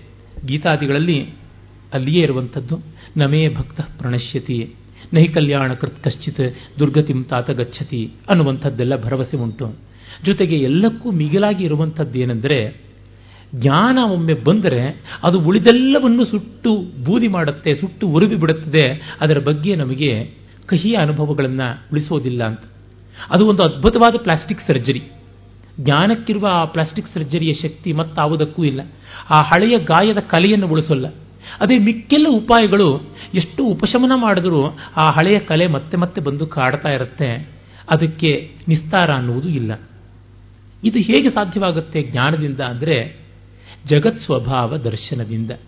ಜಗತ್ತಿನ ಸ್ವಭಾವವೇ ಹೀಗೆ ಅಂತ ಗೊತ್ತಾಗುತ್ತೆ. ನಾವು ಇರುವುದು ಯಾವ ಜಗತ್ತಿನಲ್ಲಿ? ಅಪೂರ್ಣವಾದ ಜಗತ್ತಿನಲ್ಲಿ. ಅವ್ಯವಸ್ಥೆಯ ಜಗತ್ತಿನಲ್ಲಿ. ಜಗತ್ತಂದರೆ ಏನು? ಕ್ಷಣ ಕ್ಷಣಕ್ಕೂ ಬದಲಾಗ್ತಾ ಇರ್ತಕ್ಕಂಥದ್ದು. ಜಗತ್ ಶಬ್ದದ ನಿಷ್ಪತ್ತಿಯಿಂದಲೇ ಗೊತ್ತಾಗುವಂಥದ್ದು. ಜಂಗಮವಾದದ್ದು, ಚಲನಶೀಲವಾದದ್ದು, ಅಸದ್ರೂಪವಾದದ್ದು ಅಂತ. ಹೀಗೆ ಇಂಪರ್ಫೆಕ್ಟ್ ಕ್ರಿಯೇಷನ್ನಲ್ಲಿ ಪರ್ಫೆಕ್ಷನ್ ಅನ್ನು ನಾವು ನಿರೀಕ್ಷೆ ಮಾಡಿದ್ರೆ ಹೇಗೆ? ಪರಿಪೂರ್ಣತೆಯನ್ನು, ಅಪರಿಪೂರ್ಣತೆಯಲ್ಲಿ ನಿರೀಕ್ಷೆ ಮಾಡೋದಕ್ಕೆ ಹೋಗುವುದು ಹಿತ್ತಾಳಿಯಲ್ಲಿ ಬಂಗಾರ ಹುಡುಕಿದಂತೆ ಆಗುವಂಥದ್ದಲ್ಲ. ಅದಕ್ಕಾಗಿ ನಾವು ಅಪೂರ್ಣ. ಇನ್ನು ಯಾವ ದೃಷ್ಟಿಯಿಂದ ನಾವು ಪೂರ್ಣ? ಬ್ರಹ್ಮದೃಷ್ಟಿಯಿಂದ ಮಾತ್ರ ಪೂರ್ಣ. ಬ್ರಹ್ಮವಾದರೂ ಈ ಜಗತ್ತಿಗೆ ಅತೀತವಾದದ್ದು. ಆ ಕಾರಣದಿಂದ ಬ್ರಹ್ಮವನ್ನು ಅನುಸಂಧಾನ ಮಾಡಿದರೆ ಈ ಜಗತ್ತು, ಜಗತ್ತಿಗಂಟಿದ ನಮ್ಮ ಜೀವತ್ವದ ಅಪರಿಪೂರ್ಣವೂ ದೂರವಾಗುತ್ತದೆ ಎನ್ನುವ ಒಂದು ಭರವಸೆ ಉಂಟು. ಈ ಕಾರಣದಿಂದಲೇ ಉಪನಿಷತ್ತುಗಳು ಎಲ್ಲ ಕಾಲದ ಬೆಳಕಾಗುತ್ತದೆ. ಅದಕ್ಕೆ ಒಂದು ದಾರಿಯನ್ನು ಹೇಳಿದೆ. ಕಷ್ಟದ ದಾರಿ. ಇನ್ಯಾವುದೂ ಇಲ್ಲ. ನಾಣ್ಯ ಪಂಥ ವಿದ್ಯತೆಯನಾಯ ಎಷ್ಟು ಸರ್ವಾಣಿ ಭೂತಾನಿ ಆತ್ಮನ್ಯೇವಾನುಪಶ್ಯತಿ. ಸರ್ವಭೂತೇಶು ಚಾತ್ಮಾನಂ ತಥೋನ ವಿಜುಗುಪ್ಸ್ಯತೆ. ಯಾರು ಎಷ್ಟು ಸರ್ವಾಣಿ ಭೂತಾನಿ ಆತ್ಮನ್ಯೇವ ಅನುಪಶ್ಯತಿ ಎಲ್ಲ ಅಸ್ತಿತ್ವವನ್ನು ತನ್ನೊಳಗೆ ಕಾಣುತ್ತಾನೋ ಮತ್ತೆ ಸರ್ವಭೂತೇಶು ಚ ಆತ್ಮಾನಂ. ಎಲ್ಲ ಅಸ್ತಿತ್ವದಲ್ಲಿ ತನ್ನನ್ನು ಕಾಣ್ತಾನೋ ಅವನಿಗೆ ಜುಗುಪ್ಸೆ ಉಂಟಾಗೋಲ್ಲ. ಜುಗುಪ್ಸೆ ಅಂದರೆ ಅಸಹನೀಯತೆ ಇಂಟಾಲರೆನ್ಸ್ ಅಸಹ್ಯ, ಮುಜುಗರ. ಯಾವ ರೀತಿಯಾದ ಭಾವ ವಿಕಾರವೂ ಕೂಡ ಜುಗುಪ್ಸ ಅನ್ನುವ ಒಂದು ಶಬ್ದದಲ್ಲಿ ಅಡಗುತ್ತಿದೆ ಅಂತತ್ತೆ ಆ ಜುಗುಪ್ಸೆ ಉಂಟಾಗೋಲ್ಲ. ಯಾಕೆಂದರೆ ಪ್ರತಿ ಒಂದು ಹಂತದಲ್ಲಿಯೂ ಬೇರೊಬ್ಬರ ಕಡೆಯಿಂದ ನಾವು ನೋಡ್ತಾ ಇದ್ರೆ ನಮಗೆ ಆ ಮಟ್ಟಕ್ಕೆ ಆತ್ಮವಿಸ್ತಾರ ಒದಗುತ್ತದೆ, ಅಷ್ಟರ ಮಟ್ಟಿಗೆ ಅಪರಾಧ ಪ್ರಜ್ಞೆ ಕಡಿಮೆ ಆಗ್ತಾ ಬರ್ತದೆ ನನ್ನನ್ನು ಅವನು ಬೈದು ಬಿಟ್ಟ, ನನ್ನನ್ನು ಅವನು ತಪ್ಪು ತಿಳ್ಕೊಂಡು ಬಿಟ್ಟ ಅಂತಂದಾಗ, ಅವನಿಗೆ ತಪ್ಪು ತಿಳಿಯುವಂತೆ ನಾನು ಹೇಗಿದ್ದೀನೋ ಅಂತ ಯೋಚನೆ ಮಾಡಿದ್ರೆ ತುಂಬ ತುಂಬ ಕಷ್ಟ. ನಮ್ಮ ಮಹಾಕಲಾಕೃತಿಗಳಲ್ಲಿ ಇದನ್ನೇ ನಾವು ಕಾಣುವಂಥದ್ದು. ಶಕುಂತಲೆ ದುಷ್ಯಂತನಿಂದ ತಿರಸ್ಕೃತಳಾದಳು. ಶಕುಂತಲೆಗೆ ಬಹಳ ಬೇಸರವಾಯಿತು. ಛಿ ಇವನಿಗಾಗಿ ನಾನು ಪ್ರೀತಿಯನ್ನು ಕೊಟ್ಟೆ, ಇವನಿಗಾಗಿ ತ್ರಿಕರಣಗಳನ್ನು ಅರ್ಪಿಸಿದೆ, ಇದಾ ನನಗೆ ಬಂದಂಥದ್ದು ಅಂತ ಅನಿಸಿರುತ್ತೆ. ಆದರೆ ದುಷ್ಯಂತನ ದೃಷ್ಟಿಯಿಂದ, ದಾರತ್ಯಾಗಿ ಭವಾಮ್ಯಾಗೋ ಪರಸ್ತ್ರೀ ಸ್ಪರ್ಶ ಪಾಂಸುಲಹ ಕಟ್ಟಿಕೊಂಡ ಹೆಂಡತಿಯನ್ನು ಬಿಡುವುದಕ್ಕಿಂತ ಪರಸ್ತ್ರೀಯನ್ನು ಕಟ್ಟಿಕೊಳ್ಳೋದು ಹೆಚ್ಚಿನ ಪಾಪ ಅಲ್ಲವಾ ಅಂತ ಅವನ ದೃಷ್ಟಿ ಇದ್ದರೆ, ಹೀಗೆ ಕಂಡಾಗ ನಮಗೆ ಎಲ್ಲಿಯೋ ಆತ್ಮವಿಸ್ತಾರದ ಮೂಲಕವಾಗಿ ಜುಗುಪ್ಸೆ ಕಡಿಮೆ ಆಗುತ್ತದೆ. ಶಕುಂತಲೆಗೆ ಮತ್ತೆ ಗಂಡನ ಜೊತೆಗೆ ಬಾಳುವ ಅವಕಾಶ ಬಂದಾಗ ಮೊದಲಿನ ಮೂರನೇ ಅಂಕದ ಉನ್ಮಾದ ಇರೋಲ್ಲ. ಖಂಡಿತ ಇರೋದಿಲ್ಲ. ಮೂರನೇ ಅಂಕದ ಕಡೆಯ ಪದ್ಯಗಳಲ್ಲಿ ಆ ದುಷ್ಯಂತನ ಉತ್ಥಾನ ಪ್ರಣಯ, ಶಕುಂತಲೆಯ ಆ ಒಂದು ವನಪು ವಯ್ಯಾರ, ಕೃತಾರ್ಥತೆ ಬಂದಂಥ ಸಂಭ್ರಮ ಅವೆಲ್ಲವನ್ನು ಹಾಗೆ ಬಿಟ್ಟುಬಿಟ್ಟು ನಾಲ್ಕನೇ ಅಂಕಕ್ಕೆ ಕವಿ ಹೊರಟೋಗ್ತಾ, ಯಾತ್ಯೇಕತೋಸ್ತ ಶಿಖರಂ ಪತಿರೋಷಧೀನಾಮ್ಗೆ. ಮತ್ತೆ ವಿಚಿಂತಯಂತಿ ಯಮನನ್ಯ ಮಾನಸ ಅಂತ ಅವನ ಶಾಪಕ್ಕೆ ತಂದಿಟ್ಟು ಬಿಡ್ತಾನಲ್ಲ ಯಾವ ಬರ್ಬರತೆ ಈ ಕವಿಯದು. ಅವ್ರು ಸಂತೋಷವಾಗಿದ್ದಿದ್ದು ಒಂದು ಎರಡು ಡ್ಯೂಯೇಟ್ ಸಾಂಗ್ಗಳನ್ನು, ಎರಡು ಸೀನು, ಎರಡು ಅಂಕ ತುಂಬಬಾರದಾಗಿತ್ತೆ? ಇಲ್ಲ. ಬದುಕಲ್ಲ ಅದಕ್ಕೆಲ್ಲ ಇಲ್ಲ. ಕೈಲಾಸಂ ಅವ್ರು ಹೇಳ್ತಾರಲ್ಲ, ಬದುಕು ನಾಟಕವೇ, ಅರೆ ಸುಧಾರಿಸಿಕೊಳ್ಳಕ್ಕೆ ಸೈಡ್ ವಿಂಗ್ ಮಾತ್ರ ಇಲ್ಲ ಅಂತ. ಇದು ಶಾಕುಂತಲ ತೋರ್ಪಡಿಸಿ ಕೊಡುತ್ತದೆ ಹಾಗೆ ಜುಗುಪ್ಸೆ ಅನ್ನೋದು ಗಂಡನ ಬಗ್ಗೆ ಅವಳಿಗೆ ಹೋಗಿದ್ದಿರಬಹುದು ಅವನ ದೃಷ್ಟಿಯಿಂದ ಯೋಚನೆ ಮಾಡಿರಬಹುದು ಹಾಗೆಯೇ ದುಷ್ಯಂತ ಕೂಡ ಯೋಚನೆ ಮಾಡಿರ್ತಾನೆ. ಶಕುಂತಲೆ ತನಗಾಗಿ ಯಾವ ಅನಾಘ್ರಾತಂ ಪುಷ್ಪಂ ಕಿಸಲಯಂ ಅಲೂನಂ ಕರರೋಹಿಹಿ ಅಂತ ಯೋಚನೆ ಮಾಡಿದವಳು ಅಷ್ಟು ಅರ್ಪಿತಳಾದವಳಿಗೆ ಈ ಅನ್ಯಾಯವಾಯ್ತಲ್ಲ ಅಂತಲೂ ಅವನು ಪಶ್ಚಾತ್ತಾಪ ಪಟ್ಟಿರ್ತಾನೆ. ಹಾಗೆ ಪಟ್ಟ ಮೇಲೆ ಉಳಿಯುವಂಥದ್ದು ಅಳಿಸಿದ ಚಿತ್ರದ ಮೇಲೆ ಮತ್ತೊಂದು ಚಿತ್ರ ಬರದಂತೆ ಅಷ್ಟೇ. ಹಳಸಿದ ಅನ್ನಕ್ಕೆ ಒಳ್ಳೆ ಇಂಗು ಒಗ್ಗರಣೆ ಹಾಕದಂತೆ ಅಷ್ಟೇ. ಇನ್ನೇನೂ ಇಲ್ಲ. ಅದು ಮತ್ತೆ ಆ ಹಸನು ಇರೋದಿಲ್ಲ. ಪರಿಪಾಕ ಬರಬೇಕಾದ್ರೆ ಪರಿಪಾಟಲು ತಪ್ಪಲ್ಲ. ಅದಕ್ಕೆ ಶಕುಂತಲಾ ದುಷ್ಯಂತರ ದಾಂಪತ್ಯ ದೃಢವಾಗಬೇಕು ಅಂದ್ರೆ ಈ ಸಂಕಟ ತಪ್ಪಲ್ಲ. ಅದು ಒಂದು ಜೋಕ್ ಇದೆಯಲ್ಲ. ಯಾರೋ ಇಬ್ಬರು ಗಂಡು ಹೆಣ್ಣು ಪಕ್ಕದ ಮನೆಗೆ ಬಾಡಿಗೆಗೆ ಬಂದ್ಬಿಡ್ತಾರೆ. ಅವ್ರಿಗೆ ಮದುವೆ ಆದವರ ಲಿವಿಂಗ್ ಟುಗೆದರ ಯಾವುದು ಇದು ಕೇಸು ಅಂತ ಗೊತ್ತಿಲ್ಲ ಅಕ್ಕಪಕ್ಕ ಮನೆಯವರಿಗೆ. ಅವ್ರು ಇನ್ನೂ ಸ್ವಲ್ಪ ಮಡಿವಂತರು. ಹಾಗಾಗಿ ಇವ್ರಿಗೊಂದೇ ಸಂದೇಹ. ಅವ್ರು ನಿಜವಾದ ಗಂಡ ಹೆಂಡ್ತಿನ ಅಲ್ವಾ ಅಂತ ಆ ಏರಿಯಾದವರೆಲ್ಲ, ಆ ರಸ್ತೆಯವರದೆಲ್ಲ ಗುಸುಗುಸು ಕಡೆಗೆ ಒಬ್ಬಾಕೆ ಬಂದು, ಹಾ ಹಾ, ಗೊತ್ತಾಯ್ತು ಕಂಡ್ರೆ ಅವ್ರು ನಿಜವಾಗ್ಲೂ ಗಂಡ ಹೆಂಡತಿ.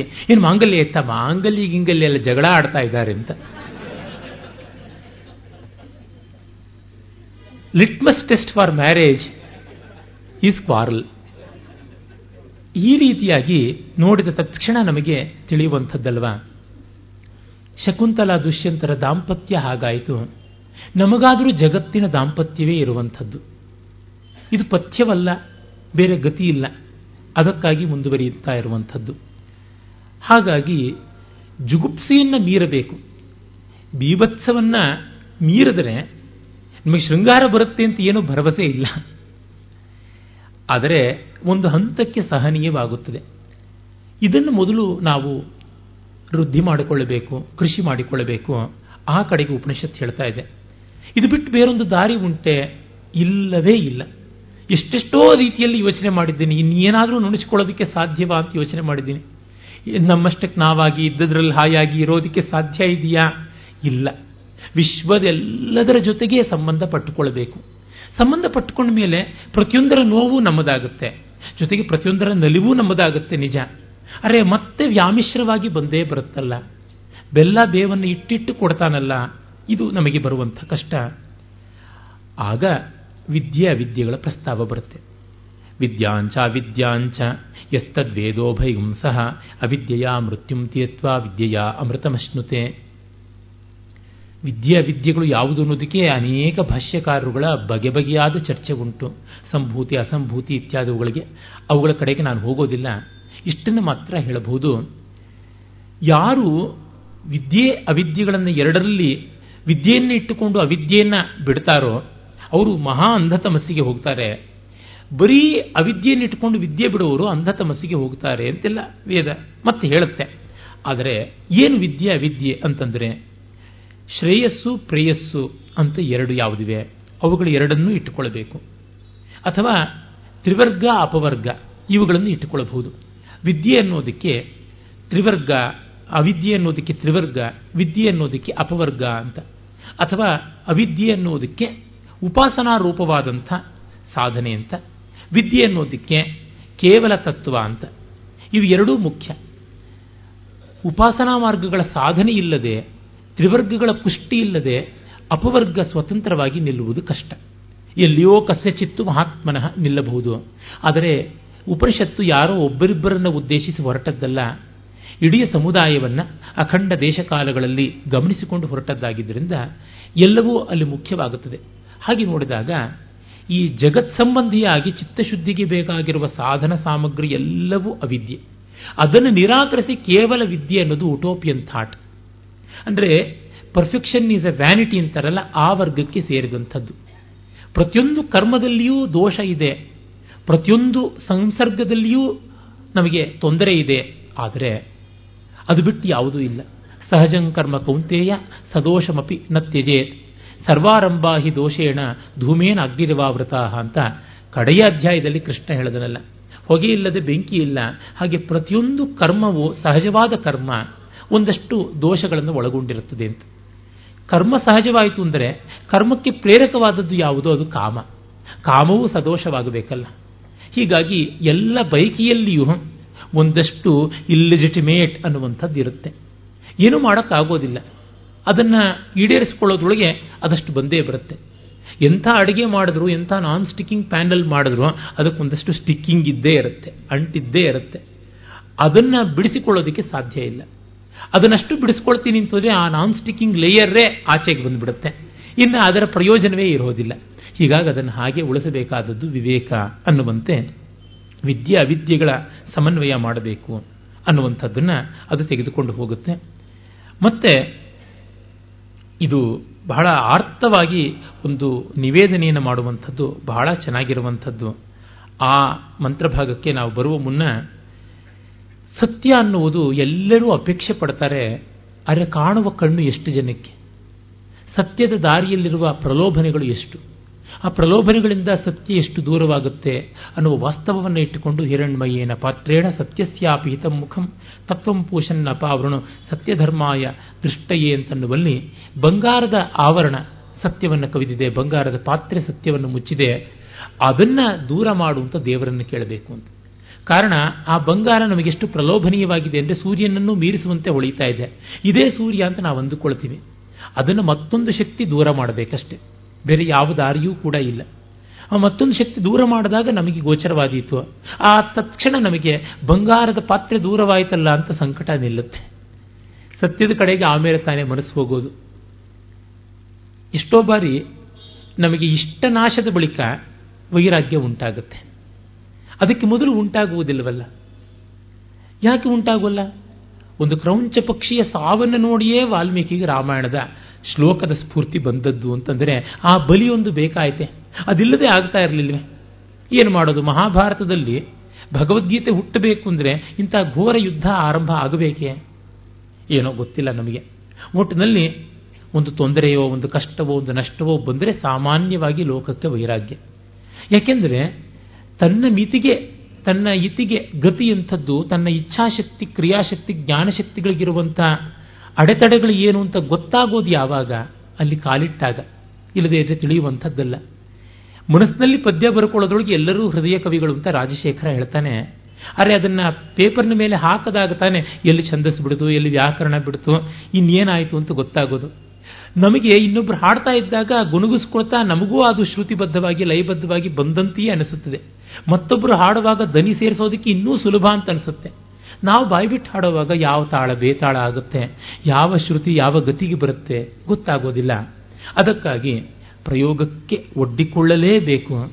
ಆ ಪ್ರಯೋಗಶಾಲೆಯೇ ಜಗತ್ತಾಗಿದೆ, ಬೇರೆ ದಾರಿಯೇ ಇಲ್ಲ ಅಂತನ್ನೋದನ್ನು ಇಟ್ಟುಕೊಂಡು ಬಂಗಾರದ ತಟ್ಟೆಯನ್ನು ನೀನೇ ದೂರ ಮಾಡಬೇಕಪ್ಪ ಅಂತ ಆ ಶರಣಾಗತಿಯ ದೃಷ್ಟಿಯಿಂದ ಹೇಳುತ್ತೆ. ಮತ್ತೆ ಪೂಷನ್ನೇ ಕರ್ಷೆ ಯಮ ಸೂರ್ಯ ಪ್ರಾಜಾಪತ್ಯ ವ್ಯೂಹ ರಶ್ಮಿ ರಶ್ಮೀನ್ ಸಮೂಹ. ಆದಿತ್ಯನನ್ನ ಬಗೆ ಬಗೆಯಾಗಿ ಪೂಷನ್, ಏಕರ್ಷೆ, ಯಮ, ಸೂರ್ಯ ಅಂತೆಲ್ಲ ಪ್ರಾರ್ಥನೆ ಮಾಡ್ತಾ ಇದ್ದಾರೆ. ಅಂದರೆ ಪ್ರತ್ಯಕ್ಷ ಸಾಕ್ಷಿಯಾಗಿ ಕರ್ಮಸಾಕ್ಷಿಯಾಗಿ ಜಗತ್ತನ್ನು ಕಾಣ್ತಾ ಇರ್ತಕ್ಕಂಥ ನೀನು ತೇಜೋಯತ್ತೇ ರೂಪಂ ಕಲ್ಯಾಣತಮಂ ತತ್ತೇ ಪಶ್ಯಾಮಿ. ನಿನ್ನ ಕಲ್ಯಾಣಕರವಾದ ಕಾಂತಿಯನ್ನು ನಾನು ನೋಡ್ತೀನಿ. ಯೋಸ ಅವಸಾವ ಪುರುಷ ಸೋಹಮಸ್ಮಿ. ನಿನ್ನೊಳಗಿರುವಂತಹ ಪರಮಪುರುಷ ಯಾರಿದ್ದಾನೆ? ಅವನು ನನ್ನೊಳಗೂ ಇದ್ದಾನೆ. ಅನ್ನುವ ಆ ಬೆಳಕಿನ ಒಳ ಬೆಳಕು ಅದು ನನ್ನದೂ ಹೌದು ಅಂತ ಪ್ರಾರ್ಥನೆ ಮಾಡಿಕೊಳ್ಳುವಾಗ ಓಂ ಕ್ರತೋಸ್ಮರ ಕೃತಗಂ ಸ್ಮರ ಕ್ರತೋಸ್ಮರ ಕೃತಗಂ ಸ್ಮರ. ಕೃತವೇ, ನಾನು ಮಾಡಿದ್ದನ್ನು ನೆನಿ ಅಂತ. ಅಂದರೆ, ನಾನು ಏನೋ ಒಂದಷ್ಟು ಮಾಡಿದ್ದೀನಿ, ಅದನ್ನು ನೀನು ನೆನಿ ಅಂತ ಅನ್ನುವ ಪ್ರಾರ್ಥನೆ ಉಂಟು. ನಾನು ಪರಿಪೂರ್ಣತೆಯನ್ನು ಸಾಧಿಸೋಕ್ಕಾಗಿಲ್ಲದೆ ಇರಬಹುದು, ಮಾಡಿದಷ್ಟಕ್ಕೆ ಮಾರ್ಕ್ಸ್ ಹಾಕಪ್ಪ ಅಂತ. ಎಕ್ಸಾಮಿನರು ಖಾಲಿ ಪೇಪರ್ ಕೊಟ್ಟಿದ್ರು, ಅದಕ್ಕೆ ಸೊನ್ನೆ ಅಂತಲಾದರೂ ಬರೆಯೋದಕ್ಕೆ ತೆಗೆದುಕೊಳ್ಳಬೇಕು ಕೈಗೆ. ನೂರಕ್ಕೆ ನೂರು ಬರೆದಿದ್ರೂ ತೆಗೆದುಕೊಳ್ಳಬೇಕು. ಅವನ ಬಾಧ್ಯತೆ ಅಂತದ್ದು ಇದ್ದೇ ಇದೆ. ಅಂಗೀಕರಿಸು ಮೊದಲು ನನ್ನ ಎವ್ಯಾಲ್ಯೂಯೇಷನ್ಗೆ ನಿನ್ನ ನನ್ನ ಮೊದಲು ಒಪ್ಪಿಸಿಕೋ ಅಂತ. ಬರೆದಿದ್ದಷ್ಟಕ್ಕೆ ಆದರೂ ಅಂಕ ಹಾಕು. ಅಪೂರ್ಣತೆ ಗೊತ್ತು. ಡಿ ವಿ ಜಿಯವರು ಉಮರ್ ಖಯಾಮನ್ನು ಅನುವಾದ ಮಾಡ್ತಾರಲ್ಲ. ದೇವನಾ ಚಾಪಲ್ಯದ ಗುಲಾಮ. ನನ್ನ ಮನ ಮಬ್ಬುಗವಿ ನಿನ್ನ ಬೆಳಕೆಲ್ಲಿ. ನನ್ನ ಮನ ಮಬ್ಬುಗವಿ ನಿನ್ನ ಬೆಳಕು ನೀನು ಜ್ಯೋತಿ ಸ್ವರೂಪ ಅದು ಎಲ್ಲಿ? ಎಲ್ಲಿಂದೆಲ್ಲಿಗೆ ಅಜಗಜಾಂತರ?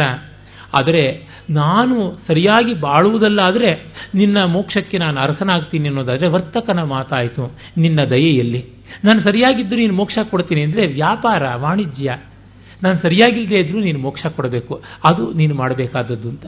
ಭಕ್ತಿಯ ಪರಂಪರೆಯಲ್ಲಿ ಇಂಥದ್ದೆಲ್ಲ ಬೇಕಾದಂತೆ ಉಂಟು. ಅರೆ ಉಪನಿಷತ್ತು ಅಷ್ಟು ಲಿಬರ್ಟೀಸ್ ತಗೊಳ್ಳೋದಿಲ್ಲ ಮಾಡಿದ್ದನ್ನು ಜ್ಞಾಪಕ ಇಟ್ಕೋ. ನಾನು ಬರೀದೇ ಇದ್ದಿದ್ದಕ್ಕೆ ಮಾರ್ಕ್ಸ್ ಹಾಕಬೇಕಾಗಿಲ್ಲ. ಗ್ರೇಸ್ ಮಾರ್ಕ್ಸ್ ಬೇಡ. ಇರುವುದನ್ನು ಸರಿಯಾಗಿ ವ್ಯಾಲ್ಯೂ ಮಾಡಪ್ಪ. ನೋಡು ಯತ್ನಿಸಿದೆ ನಾನೆಂದು ಕನಿಕರಿಸಿ ನೋಡು. ಉಮರ್ ಕ್ಯಾಮ್ಲಿ ಹೇಳ್ತಾನೆ, ನಿನ್ನನ್ನು ತಿಳ್ಕೊಳ್ಳೋಕ್ಕಾಗಲಿಲ್ಲ ನಾನು, ಆದರೆ ಪ್ರಯತ್ನ ಪಟ್ಟಿದ್ದೀನಲ್ಲ ಆ ಪ್ರಯತ್ನದ ಕಡೆಗೆ ಗಮನ ಇಡುವಂತ ಪಶ್ಚಾತ್ತಾಪ ಅಂದರೆ ಇದೆ ಅಂತ ಅನ್ಸುತ್ತೆ. ಕ್ಷಮಾಯಾಚನೆ ಅಂದರೆ ಇದೆ ಅನ್ಸುತ್ತೆ, ಇನ್ನೇನೂ ಅಲ್ಲ. ನನಗೇನೂ ಆಗಲಿಲ್ಲ ಅನ್ನೋದನ್ನು ನಾನು ಪ್ರಾಮಾಣಿಕವಾಗಿ ಒಪ್ಕೊಳ್ತಾ ಇದ್ದೀನಿ. ಇನ್ನೆಷ್ಟು ಕೇಳಿದೆ, ಮತ್ತೆಷ್ಟು ಹೇಳಿದೆ ಯಾರೋ ಒಬ್ಬ ನನ್ನ ಸ್ನೇಹಿತ ಹೇಳ್ತಾ ಇದ್ದ, ಸಾರಿ ಕೇಳಿ, ಆಯ್ತಲ್ಲ, ಸಾರಿ ಇನ್ನೇನಿದೆ ಅಂತ. ಆಯಿತು, ಸಾರಿನೂ ಕೇಳಾಯಿತು, ಪೂರಿನೂ ಕೇಳಾಯಿತು, ಎಲ್ಲ ಕೇಳಾಯಿತು. ಆದರೂ ಅದಷ್ಟು ಸುಲಭವಾಗಿ ಇಳಿಯುವುದಿಲ್ಲವಲ್ಲ. ಕಾಲಪುರುಷನ ಕೈಯಲ್ಲಿ ಇರುವಂಥದ್ದು. ಅದನ್ನು ಬೇಡಿಕೊಳ್ತಾ ಇರೋದು ಕಾಲಸ್ವರೂಪಿಯಾದ ಸೂರ್ಯನಲ್ಲಿ. ಯೋಧ್ಯಸ್ಮಜ್ಜುಹುರಾಣಮೇನೋ ಭೂಯಿಷ್ಠಾಂತೆ ನಮ ಭುಕ್ತಿಂ ವಿಧೇಮ ಅಜ್ಞೇನಯ ಸುಪತಾರಾಯೇ ಅಸ್ಮಾನ್ ವೈನಾನಿ ಅಸ್ಮಾನ್ ವಿಶ್ವಾನಿ ದೇವ ವೈನಾನಿ ವಿದ್ವಾನ್. ಅಗ್ನಿಯೇ ನಮ್ಮನ್ನ ಸುಪತಕ್ಕೆ ಒಳ್ಳೆಯ ದಾರಿಗೆ ಕೊಂಡೊಯ್ಯಿ ಅನ್ನುವ ಪ್ರಾರ್ಥನೆಯಲ್ಲಿ ನಮ್ಮ ಪಾಪಗಳ ಜೊತೆಗೆ ಏನ? ಅಂದರೆ ಪಾಪ, ಏನ? ಪಾಪಗಳ ಜೊತೆಗೆ ಯುದ್ಧ ಮಾಡ್ತಾ ಇದ್ದೀವಿ. ಆ ಯುದ್ಧದಲ್ಲಿ ನಾವು ಜಯಶೀಲರಾಗುವಂತೆ ನೀನು ಅನುಗ್ರಹ ಮಾಡು ಅನ್ನುವ ನಮ್ರತೆಯ ನಿವೇದನೆಯ ಅರ್ಥಿ ಕಾಣುತ್ತೆ. ಈಶಾವಾಸ್ಯೋಪನಿಷತ್ತಿನಲ್ಲಿ ಮೊದಲಿಗೆ ನಾವು ಕಾಣುವಂಥದ್ದೇ ಸಮರ್ಪಣೆ, ಶರಣಾಗತಿ, ಜಗದಂಗೀಕಾರ, ಕರ್ಮಾಂಗೀಕಾರ, ಈಶ್ವರ ಪ್ರಣಿಧಾನ, ತನ್ಮೂಲಕ ಆತ್ಮನಿವೇದನೆ. ಆಮೇಲೆ ಕೇನೋಪನಿಷತ್ತು ಅದರ ಹೆಸರೇ ಸೂಚಿಸುವಂತೆ ಕೇನೇಶಿತಂ ಅನ್ನುವ ಶಬ್ದದಿಂದ ಆರಂಭವಾಗೋದ್ರಿಂದ ಕೇನೇಶಿತಂ ಪತತಿ ಪ್ರೇಷಿತಂ ಮನಃ. ಯಾರಿಂದ ಬಯಸಲ್ಪಟ್ಟು ಮನಸ್ಸು ಎಲ್ಲ ಕಡೆಗೂ ಹೋಗ್ತಾ ಇದೆ ಎನ್ನುವ ಪ್ರಶ್ನೆಯಿಂದ ಆರಂಭವಾಗುತ್ತೆ. ಈಶಾವಾಸ್ಯವೂ ಅದೇ ರೀತಿ ಈಶಾವಾಸ್ಯ ಅನ್ನುವ ಶಬ್ದದಿಂದ ಆರಂಭವಾಗಿ ಅದಕ್ಕೆ ಆ ಹೆಸರು ಬಂತು ಅಂತ ನಮಗೆ ಗೊತ್ತಾಗುತ್ತೆ. ಈ ಉಪನಿಷತ್ತಾದರೆ ನೇರವಾಗಿ ಪ್ರಶ್ನೆಯನ್ನು ಇಟ್ಟುಕೊಂಡು ಹೋಗುತ್ತೆ. ಯಾವುದರಿಂದ ಮನಃ ಪ್ರೇರಿತವಾಗುತ್ತೆ ಯಾವುದರಿಂದ ಬುದ್ಧಿ ಪ್ರೇರಿತವಾಗುತ್ತೆ, ಯಾವುದರಿಂದ ಕಣ್ಣು ನೋಡುತ್ತೆ, ಯಾವುದರಿಂದ ಕಿವಿ ಕೇಳುತ್ತೆ ಎನ್ನುವಲ್ಲಿ ಜೀವ ಸ್ವರೂಪ ಎಂಥದ್ದು, ಅಂತಃಕರಣದ ಬಗೆ ಎಂಥದ್ದು ಅನ್ನೋದನ್ನು ತಿಳಿದುಕೊಂಡು ಹೋಗುತ್ತೆ. ಆಗ ಶ್ರೋತ್ರಸ್ಯ ಶ್ರೋತ್ರಂ ಮನಸ್ಸೋ ಮನಃ, ಕಿವಿಯ ಕಿವಿ, ಕಣ್ಣಿನ ಕಣ್ಣು, ಮನಸ್ಸಿನ ಮನಸ್ಸು ಅಂತ ಹೇಳ್ತಾ, ಇದನ್ನು ಬಲ್ಲಂಥವರು ಧೀರಾಹ ಪ್ರೇತ್ಯ ಅಸ್ಮಾ ಲೋಕಾತ್ ಅಮೃತ ಭವಂತಿ. ಇದನ್ನು ಬಲ್ಲ ಈ ಲೋಕವನ್ನು ಬಿಟ್ಟು ಅಮೃತತ್ವವನ್ನು ಪಡೆಯುತ್ತಾರೆ. ಅಂದರೆ ಸರ್ವಜ್ಞ ಹೇಳ್ತಾನಲ್ಲ, ಕಣ್ಣು ನಾಲಿಗೆ ಮನವು ತನ್ನದೆಂದೆನಬೇಡ ಅಂತ. ಇದು ತನ್ನದಲ್ಲ. ತನ್ನಿಚ್ಛೆಯನ್ನು ಮೀರಿ ನಡೀತಾ ಇರುವಂಥದ್ದು ಅನ್ನುವ ಭಾವ ಬಂದಾಗ ಕರ್ತೃತ್ವ ಹೋಗುತ್ತದೆ. ಕರ್ತೃತ್ವ ಹೋದ ಮೇಲೆ ಭೋಕ್ತೃತ್ವ ಹೋಗುತ್ತದೆ. ಇವೆರಡೂ ಹೋದ ಮೇಲೆ ನಾನು ಮಾಡದೇ ಇರೋದಕ್ಕೆ ನಾನು ಯಾಕೆ ಸಂಕಟ ಪಡಲಿ? ಹಾಯಾಗಿ ಬೇಜವಾಬ್ದಾರಿಯಾಗಿರಬಹುದು. ಅರೆ ಈ ಮಟ್ಟದ ಜವಾಬ್ದಾರಿಯನ್ನು ಜಾರಿಕೊಳ್ಳುವ ಬಗೆ ಎಷ್ಟು ಕಷ್ಟ. ಇದು ಕಷ್ಟಕ್ಕೆ ಮಾತ್ರ ಅಲ್ಲ, ಸುಖಕ್ಕೂ ಇಟ್ಟುಕೊಳ್ಳಬೇಕಲ್ಲ. ಅಲ್ಲಿ ಬಂತು ಕಷ್ಟ. ಉತ್ಕಟತೆಯನ್ನ ನಾವು ಸುಖಕ್ಕಿಟ್ಟುಕೊಂಡಂತೆ ಕಷ್ಟಕ್ಕಿಟ್ಟುಕೊಳ್ಳದೆ ಹೋಗ್ಬಿಡ್ತೀವಲ್ಲ, ಅದು ಕಷ್ಟ. ಮತ್ತೆ ಮತ್ತೆ ಎಚ್ಚರದ ಬಗೆಗೆ ಹೇಳುತ್ತೆ ಉಪನಿಷತ್ತು. ನಿದ್ರೆಯನ್ನು ಕುರಿತು ಹೇಳೋದೇ ಇಲ್ಲ. ನಮಗೋ ನಿದ್ರೆಯೇ ಬೇಕಾಗಿರುವಂಥದ್ದು. ನ ತತ್ರ ಚಕ್ಷುರ್ಗಚ್ಚತಿ ನವಾ ಗಚ್ಚತಿ ನೋ ಮನಃ ಅಂತ. ಈ ತತ್ವಕ್ಕೆ ಯಾವುದಾದ್ರೂ ಒಂದು ಇಂದ್ರಿಯದ ನೆರವಿದೆಯಾ? ಇಲ್ಲ. ಕಣ್ಣು ಹೋಗೋಲ್ಲ, ಕಿವಿ ಹೋಗೋಲ್ಲ, ಮನಸ್ಸು ಹೋಗೋಲ್ಲ, ಮಾತು ಹೋಗೋಲ್ಲ, ಅದನ್ನು ಹೇಗೆ ಗ್ರಹಿಸುವಂಥದ್ದು? ನ ವಿದ್ಮೋ ನ ವಿಜಾನೀಮೋ ನಮಗೆ ಗೊತ್ತಿದೆಯೋ ಗೊತ್ತಿಲ್ವೋ ಏನು ಹೇಳೋದು? ಯಥೈತದ ಅನುಶಿಷ್ಯದ ಅನ್ಯದೇವ. ಏನೋ ಹೇಳಿದ್ದಾರೆ, ಆ ಹೇಳುವಿಕೆ ನಮಗೆ ಬಂದಂಥ ಉಪದೇಶ, ಅದು ಬೇರೆಯೇ ಆಗಿದೆ. ತದ್ವಿದಿತ ಅದಥೋ ಅವಿದಿತ ಅದಧಿ ಅದು ಗೊತ್ತಿರುವುದಲ್ಲ. ಗೊತ್ತಿರದೇ ಇರುವಂಥದ್ದು, ಅದರ ಎಲ್ಲೇ ನಮ್ಮ ಅರಿವಿನ ಪರಿಧಿಯನ್ನೇ ಮೀರಿರತಕ್ಕಂಥದ್ದು. ಇತಿ ಶುಶ್ರುಮ ಪೂರ್ವೇಶಾಂ ಯೇ ನಹ ತದ್ ವ್ಯಾಚಚಕ್ಷಿರೆ. ಯಾರು ನಮಗೆ ಇದನ್ನು ಉಪದೇಶ ಮಾಡಿದ್ದಾರೋ ಅವರು ಹೀಗೆ ಹೇಳಿದ್ದಾರೆ ಅಂತ ನಮಗೆ ಗೊತ್ತು. ಅಂದರೆ ಉಪನಿಷತ್ತಿನ ನಮ್ರತೆ ನೋಡಿ. ನಾನು ಹೇಳೋದು ದೊಡ್ಡದಲ್ಲ. This are not my words it is from the horse mouth ಅಂತ. ಉಪನಿಷತ್ತೇ ಹೇಳ್ತಾ ಇದೆ. ಹೀಗೆ ಕೇಳಿದ್ದೀವಿ. ಅಂದರೆ ತತ್ವದ ಬಗ್ಗೆ ಹೇಳುವಾಗ ಎಚ್ಚರ ಎಷ್ಟು ಉಂಟು ಅಂತ ಗೊತ್ತಾಗುತ್ತೆ. ಬಹಳ ಸುಲಭವಾಗಿ ಜಗತ್ತಿನ ನಮಸ್ಕಾರವನ್ನು ಸ್ವೀಕರಿಸಬಹುದು, ಆದರೆ ಜೀರ್ಣಿಸಿಕೊಳ್ಳೋದು ಹೇಗೆ ಬಹಳ ಕಷ್ಟ. ಅದಕ್ಕಾಗಿ ನನ್ನದಲ್ಲ, ಅಲ್ಲಿಂದ ಬಂದಿರುವಂಥದ್ದು ಅಂತ. ತಾನು ಇದನ್ನ ಮೊದಲ ಬಾರಿಗೆ ಕಂಡದ್ದು, ಮೊದಲ ಬಾರಿಗೆ ಹೇಳ್ತಾ ಇದ್ದೀನಿ, ಇನ್ನೇನು ಇಲ್ಲ ಅಂತ ಅನ್ಬೋದಲ್ಲ ಅದೇ ನೋಡಿ ಕೆಲವರಿಗೆ ಯಾವ ಕೆಚ್ಚಿರುತ್ತೆ. ಲೊಲ್ಲ ಲಕ್ಷ್ಮೀಧರ ಸೌಂದರ್ಯ ಲಹರಿಯ ವ್ಯಾಖ್ಯಾನ ಬರೆಯುವಾಗ, ವಯಮೇ ಪದವಿದ್ಯಾಂ ತಂತ್ರ ಮಾನ್ವೀಕ್ಷಕೀಂ ವಾ ಯದಿಪತಿ ವಿಪತೇವಾ ವರ್ತಯಾಮ ಉದಯತಿ ದಿಶಿಯಸ್ಯಾಂ ಭಾನುಮಾನ್ ಶೈವ ಪೂರ್ವಿಯೇ. ನಹಿ ತರಡಿರೀತೆ ದಿಕ್ಪರಾಧೀನ ವೃತ್ತಿ ಅಂತಾನೆ.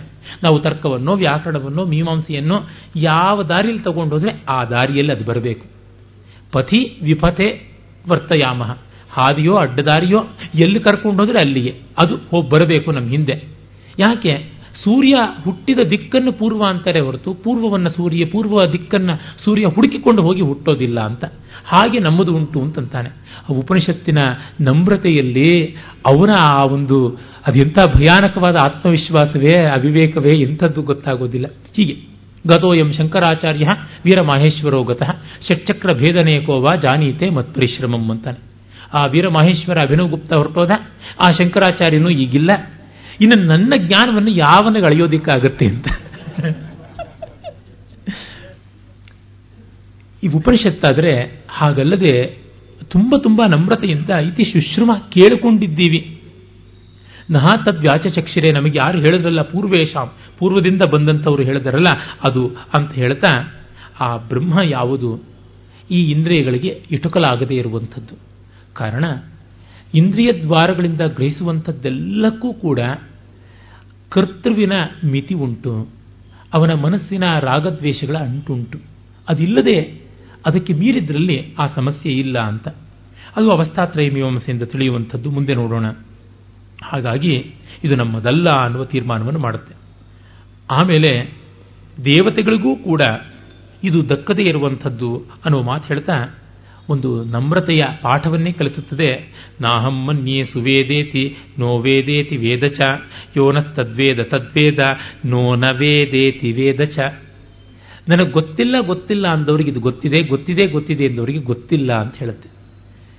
ಕಾರಣ, ಇದರ ಗಾಂಭೀರ್ಯ, ಇದರ ಆಳದ ಮುಂದೆ ನಮ್ಮ ಪ್ರಾಮಾಣಿಕತೆಯೆಲ್ಲ ಬತ್ತಲಾಗದೆ ತಪ್ಪುವುದಿಲ್ಲವಲ್ಲ, ಅದಕ್ಕೆ ನಾವು ಹೇಳಿಕೊಳ್ಳದೆ ತಪ್ಪುವಂಥದ್ದೇ ಅಲ್ಲ.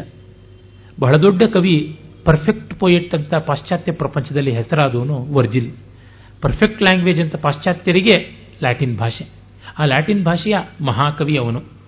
ಹೋಮರ್ ಎರಡು ಕಾವ್ಯಗಳಲ್ಲಿ ಮಾಡಿದ್ದನ್ನು ಒಂದು ಕಾವ್ಯದಲ್ಲಿ ಸಾಧಿಸಿದವನು ಅಂತ. ಇಲಿಯಡ್ ಒಡಿಸಿಯಲ್ಲಿ ಒಂದರೊಳಗೆ ಯುದ್ಧ, ಮತ್ತೊಂದರೊಳಗೆ ಪ್ರಯಾಣ, ಒಂದರೊಳಗೆ ಸಮಷ್ಟಿ ಜೀವನ, ಮತ್ತೊಂದರೊಳಗೆ ವ್ಯಕ್ತಿ ಜೀವನ, ಹೀಗೆ ಎರಡನ್ನ ತೋರಿಸಿದಂಥವನು ಇಲಿಯಡ್ ಒಡಿಸಿಯಲ್ಲಿ ಹೋಮರ್. ಅವೆರಡನ್ನೂ ಕೂಡ ಮೊದಲಿಗೆ ವ್ಯಷ್ಟಿ ಜೀವನದ ಈನಿಯಸ್ನ ಪ್ರಯಾಣದ ಮೂಲಕ.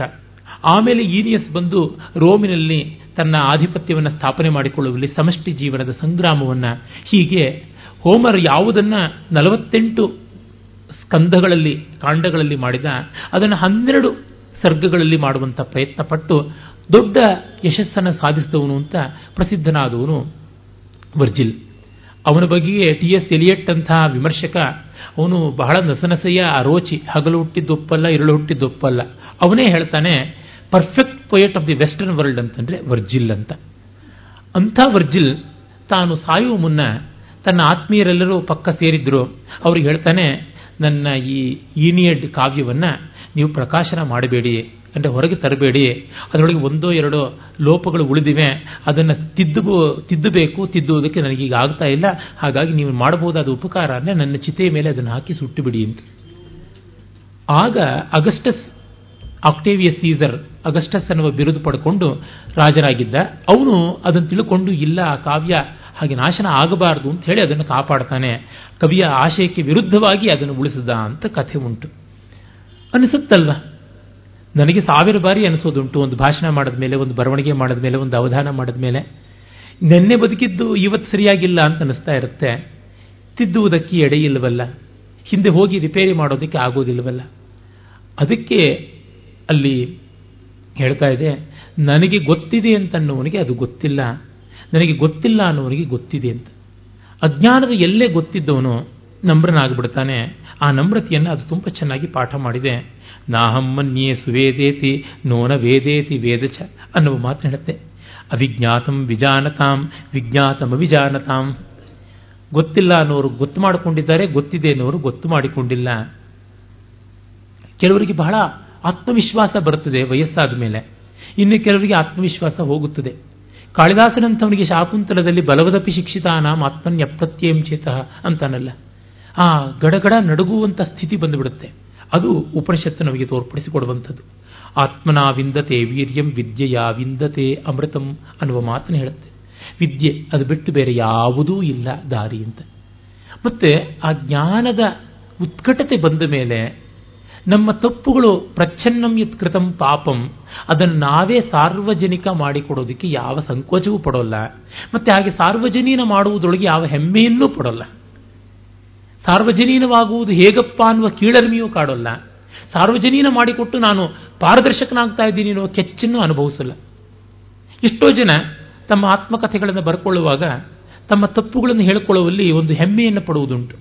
ಇಷ್ಟು ನಿರ್ಭೀತಿಯಿಂದ ನಾನು ಹೇಳಿಕೊಳ್ಳಬಲ್ಲೆ ಅಂತ. ಅದೂ ಇರೋದಿಲ್ಲ. ಉದಾಹರಣೆಗೆ ನಾವು ವಾಲ್ಮೀಕಿಯನ್ನು ನೋಡ್ತೀವಿ, ಸತ್ಯಕಾಮ ಜಾಬಾಲನ್ನು ನೋಡ್ತೀವಿ. ಅವರಿಗೆಲ್ಲ ತಮ್ಮ ಹಿನ್ನೆಲೆಯನ್ನು ಹೇಳಿಕೊಳ್ಳುವಲ್ಲಿ ಯಾವ ಮುಜುಗರವೂ ಇಲ್ಲ.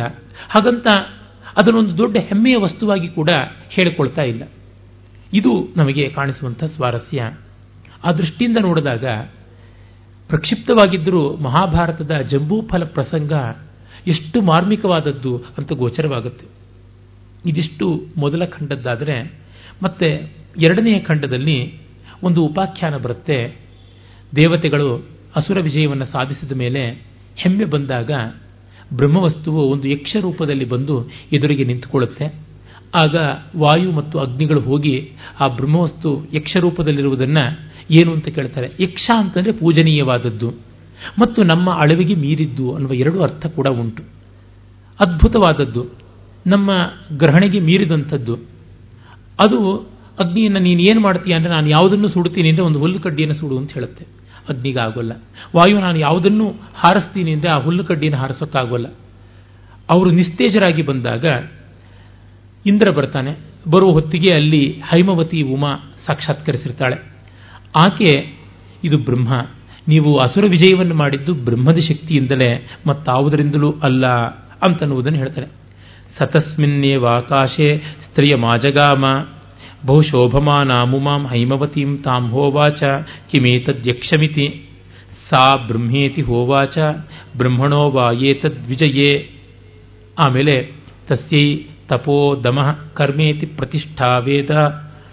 ಸರ್ವಾಂಗಾನಿ ಸತ್ಯಮಾಯತನಂ. ಹೀಗಾಗಿ ಬ್ರಹ್ಮಕ್ಕೆ ಯಾವುದು ತಪಸ್ಸು, ದಮ, ಕರ್ಮ ಇವುಗಳು ಪ್ರತಿಷ್ಠೆ. ವೇದವೇ ಪ್ರತಿಷ್ಠೆ, ಸತ್ಯವೇ ಅದರ ಮನೆ ಅಂತ ಹೇಳಿ ಸತ್ಯದ ನೆಲೆ ಬಹಳ ಮುಖ್ಯ ಅಂತ. ಈ ಸತ್ಯೋಪಾಸನೆಯ ಕಡೆಗೆ ಆತ್ಮೋಪಾಸನೆಯ ಕಡೆಗೆ ಕೇನೋಪನಿಷತ್ತು ಪ್ರೇರಿಸುತ್ತೆ. ಇನ್ನು ಕಠವಂತೂ ನಮಗೆ ಗೊತ್ತಿರುವಂತೆ ಅದ್ಭುತವಾದ ಉಪನಿಷತ್ತು. ಸಾವನ್ನ ಚಿಂತನೆ ಮಾಡುವಂಥದ್ದು. ಎಲ್ಲರಿಗೂ ಗೊತ್ತಿರುವ ಕಥೆಯೇ. ಆಕರ್ಷಕವಾದ ಕಥೆ ಇಲ್ಲಿಂದ ನಮಗೆ ಆರಂಭ. ತಂದೆ ದೊಡ್ಡ ಯಜ್ಞಕ್ಕೆ ಸಂಕಲ್ಪ ಮಾಡಿದ್ದಾನೆ ವಾಜಶ್ರವಸ. ವಿಶ್ವಜಿತ್ಯಾಗ. ವಿಶ್ವಜಿತ್ಯಾಗದ ಲಕ್ಷಣ ಸರ್ವಸ್ವ ದಾನ ಮಾಡಬೇಕು.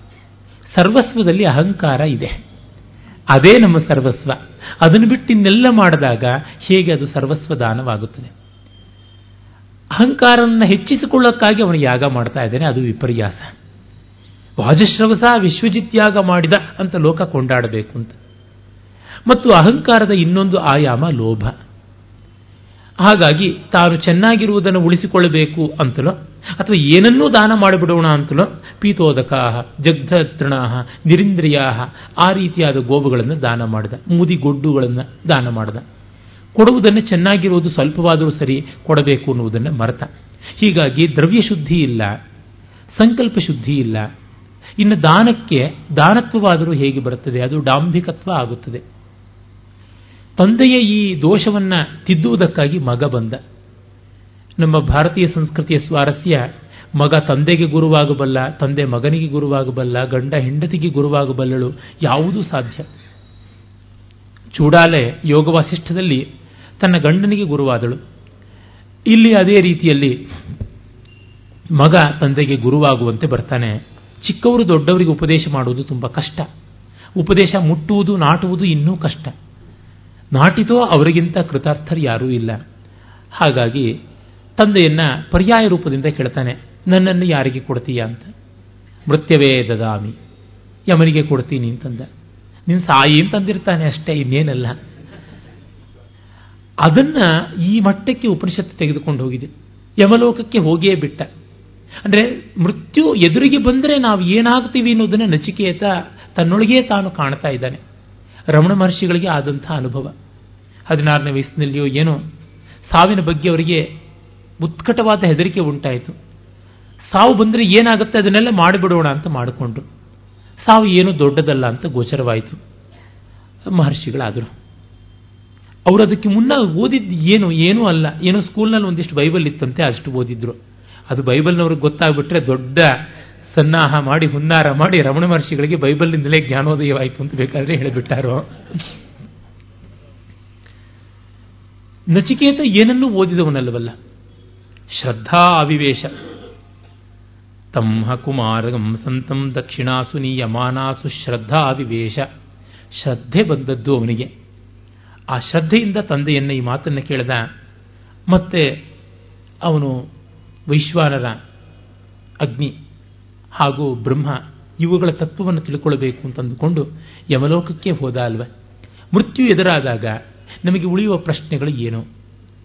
ಬದುಕು ಮಿತವಾದದ್ದು, ಅದನ್ನು ಚೆನ್ನಾಗಿ ನಾವು ಕಾಣುವುದು ಹೇಗೆ? ಉತ್ಕಟವಾಗಿ, ಸೊಗಸಾಗಿ, ಸಾರ್ಥಕವಾಗಿ ಬಾಳುವುದು ಹೇಗೆ? ಮತ್ತು ಈ ಮಿತವಾದ ಬದುಕು ಮುಗಿಯುತ್ತದಲ್ಲ ಅನ್ನುವ ನೋವನ್ನು ಮೀರುವುದು ಹೇಗೆ?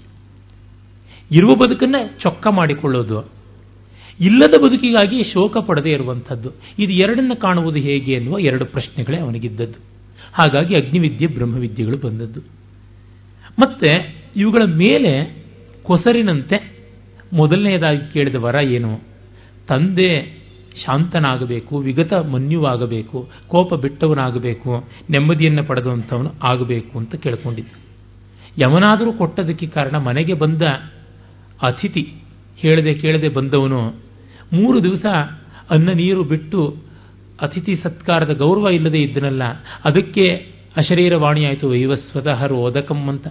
ಅವನು ವೈವಸ್ವತ ಬಂದು ಅವನಿಗೆ ಗೌರವವನ್ನು ಕೊಡೋದಕ್ಕೆ ಮೂರು ದಿವಸಗಳ ಆ ಒಂದು ಉಪವಾಸಾದಿಗಳ ಪ್ರಾಶ್ಚಿತ್ತ ರೂಪವಾಗಿ ಮೂರು ವರ ಕೊಟ್ಟ ಅಂತ. ಈ ಆತಿಥ್ಯ ಧರ್ಮ, ಗೃಹಸ್ಥನ ಧರ್ಮ ಏನು ಅನ್ನೋದು ಕೂಡ ಆನುಷಂಗಿಕವಾಗಿ ನಮಗೆ ಗೊತ್ತಾಗುತ್ತದೆ. ಆಮೇಲೆ ನಚಿಕೇತನ ಅಗ್ನಿವಿದ್ಯೆಗಂತೂ ಸುಲಭವಾದ ಉತ್ತರ ಕೊಟ್ಟೇ ಬಿಡ್ತಾನೆ. ಅಲ್ಲಿ ಶ್ರೇಯಸ್ಸು, ಪ್ರೇಯಸ್ಸು ಅನ್ನುವಂಥ ವಿವರಗಳನ್ನೆಲ್ಲ ಹೇಳ್ತಾನೆ.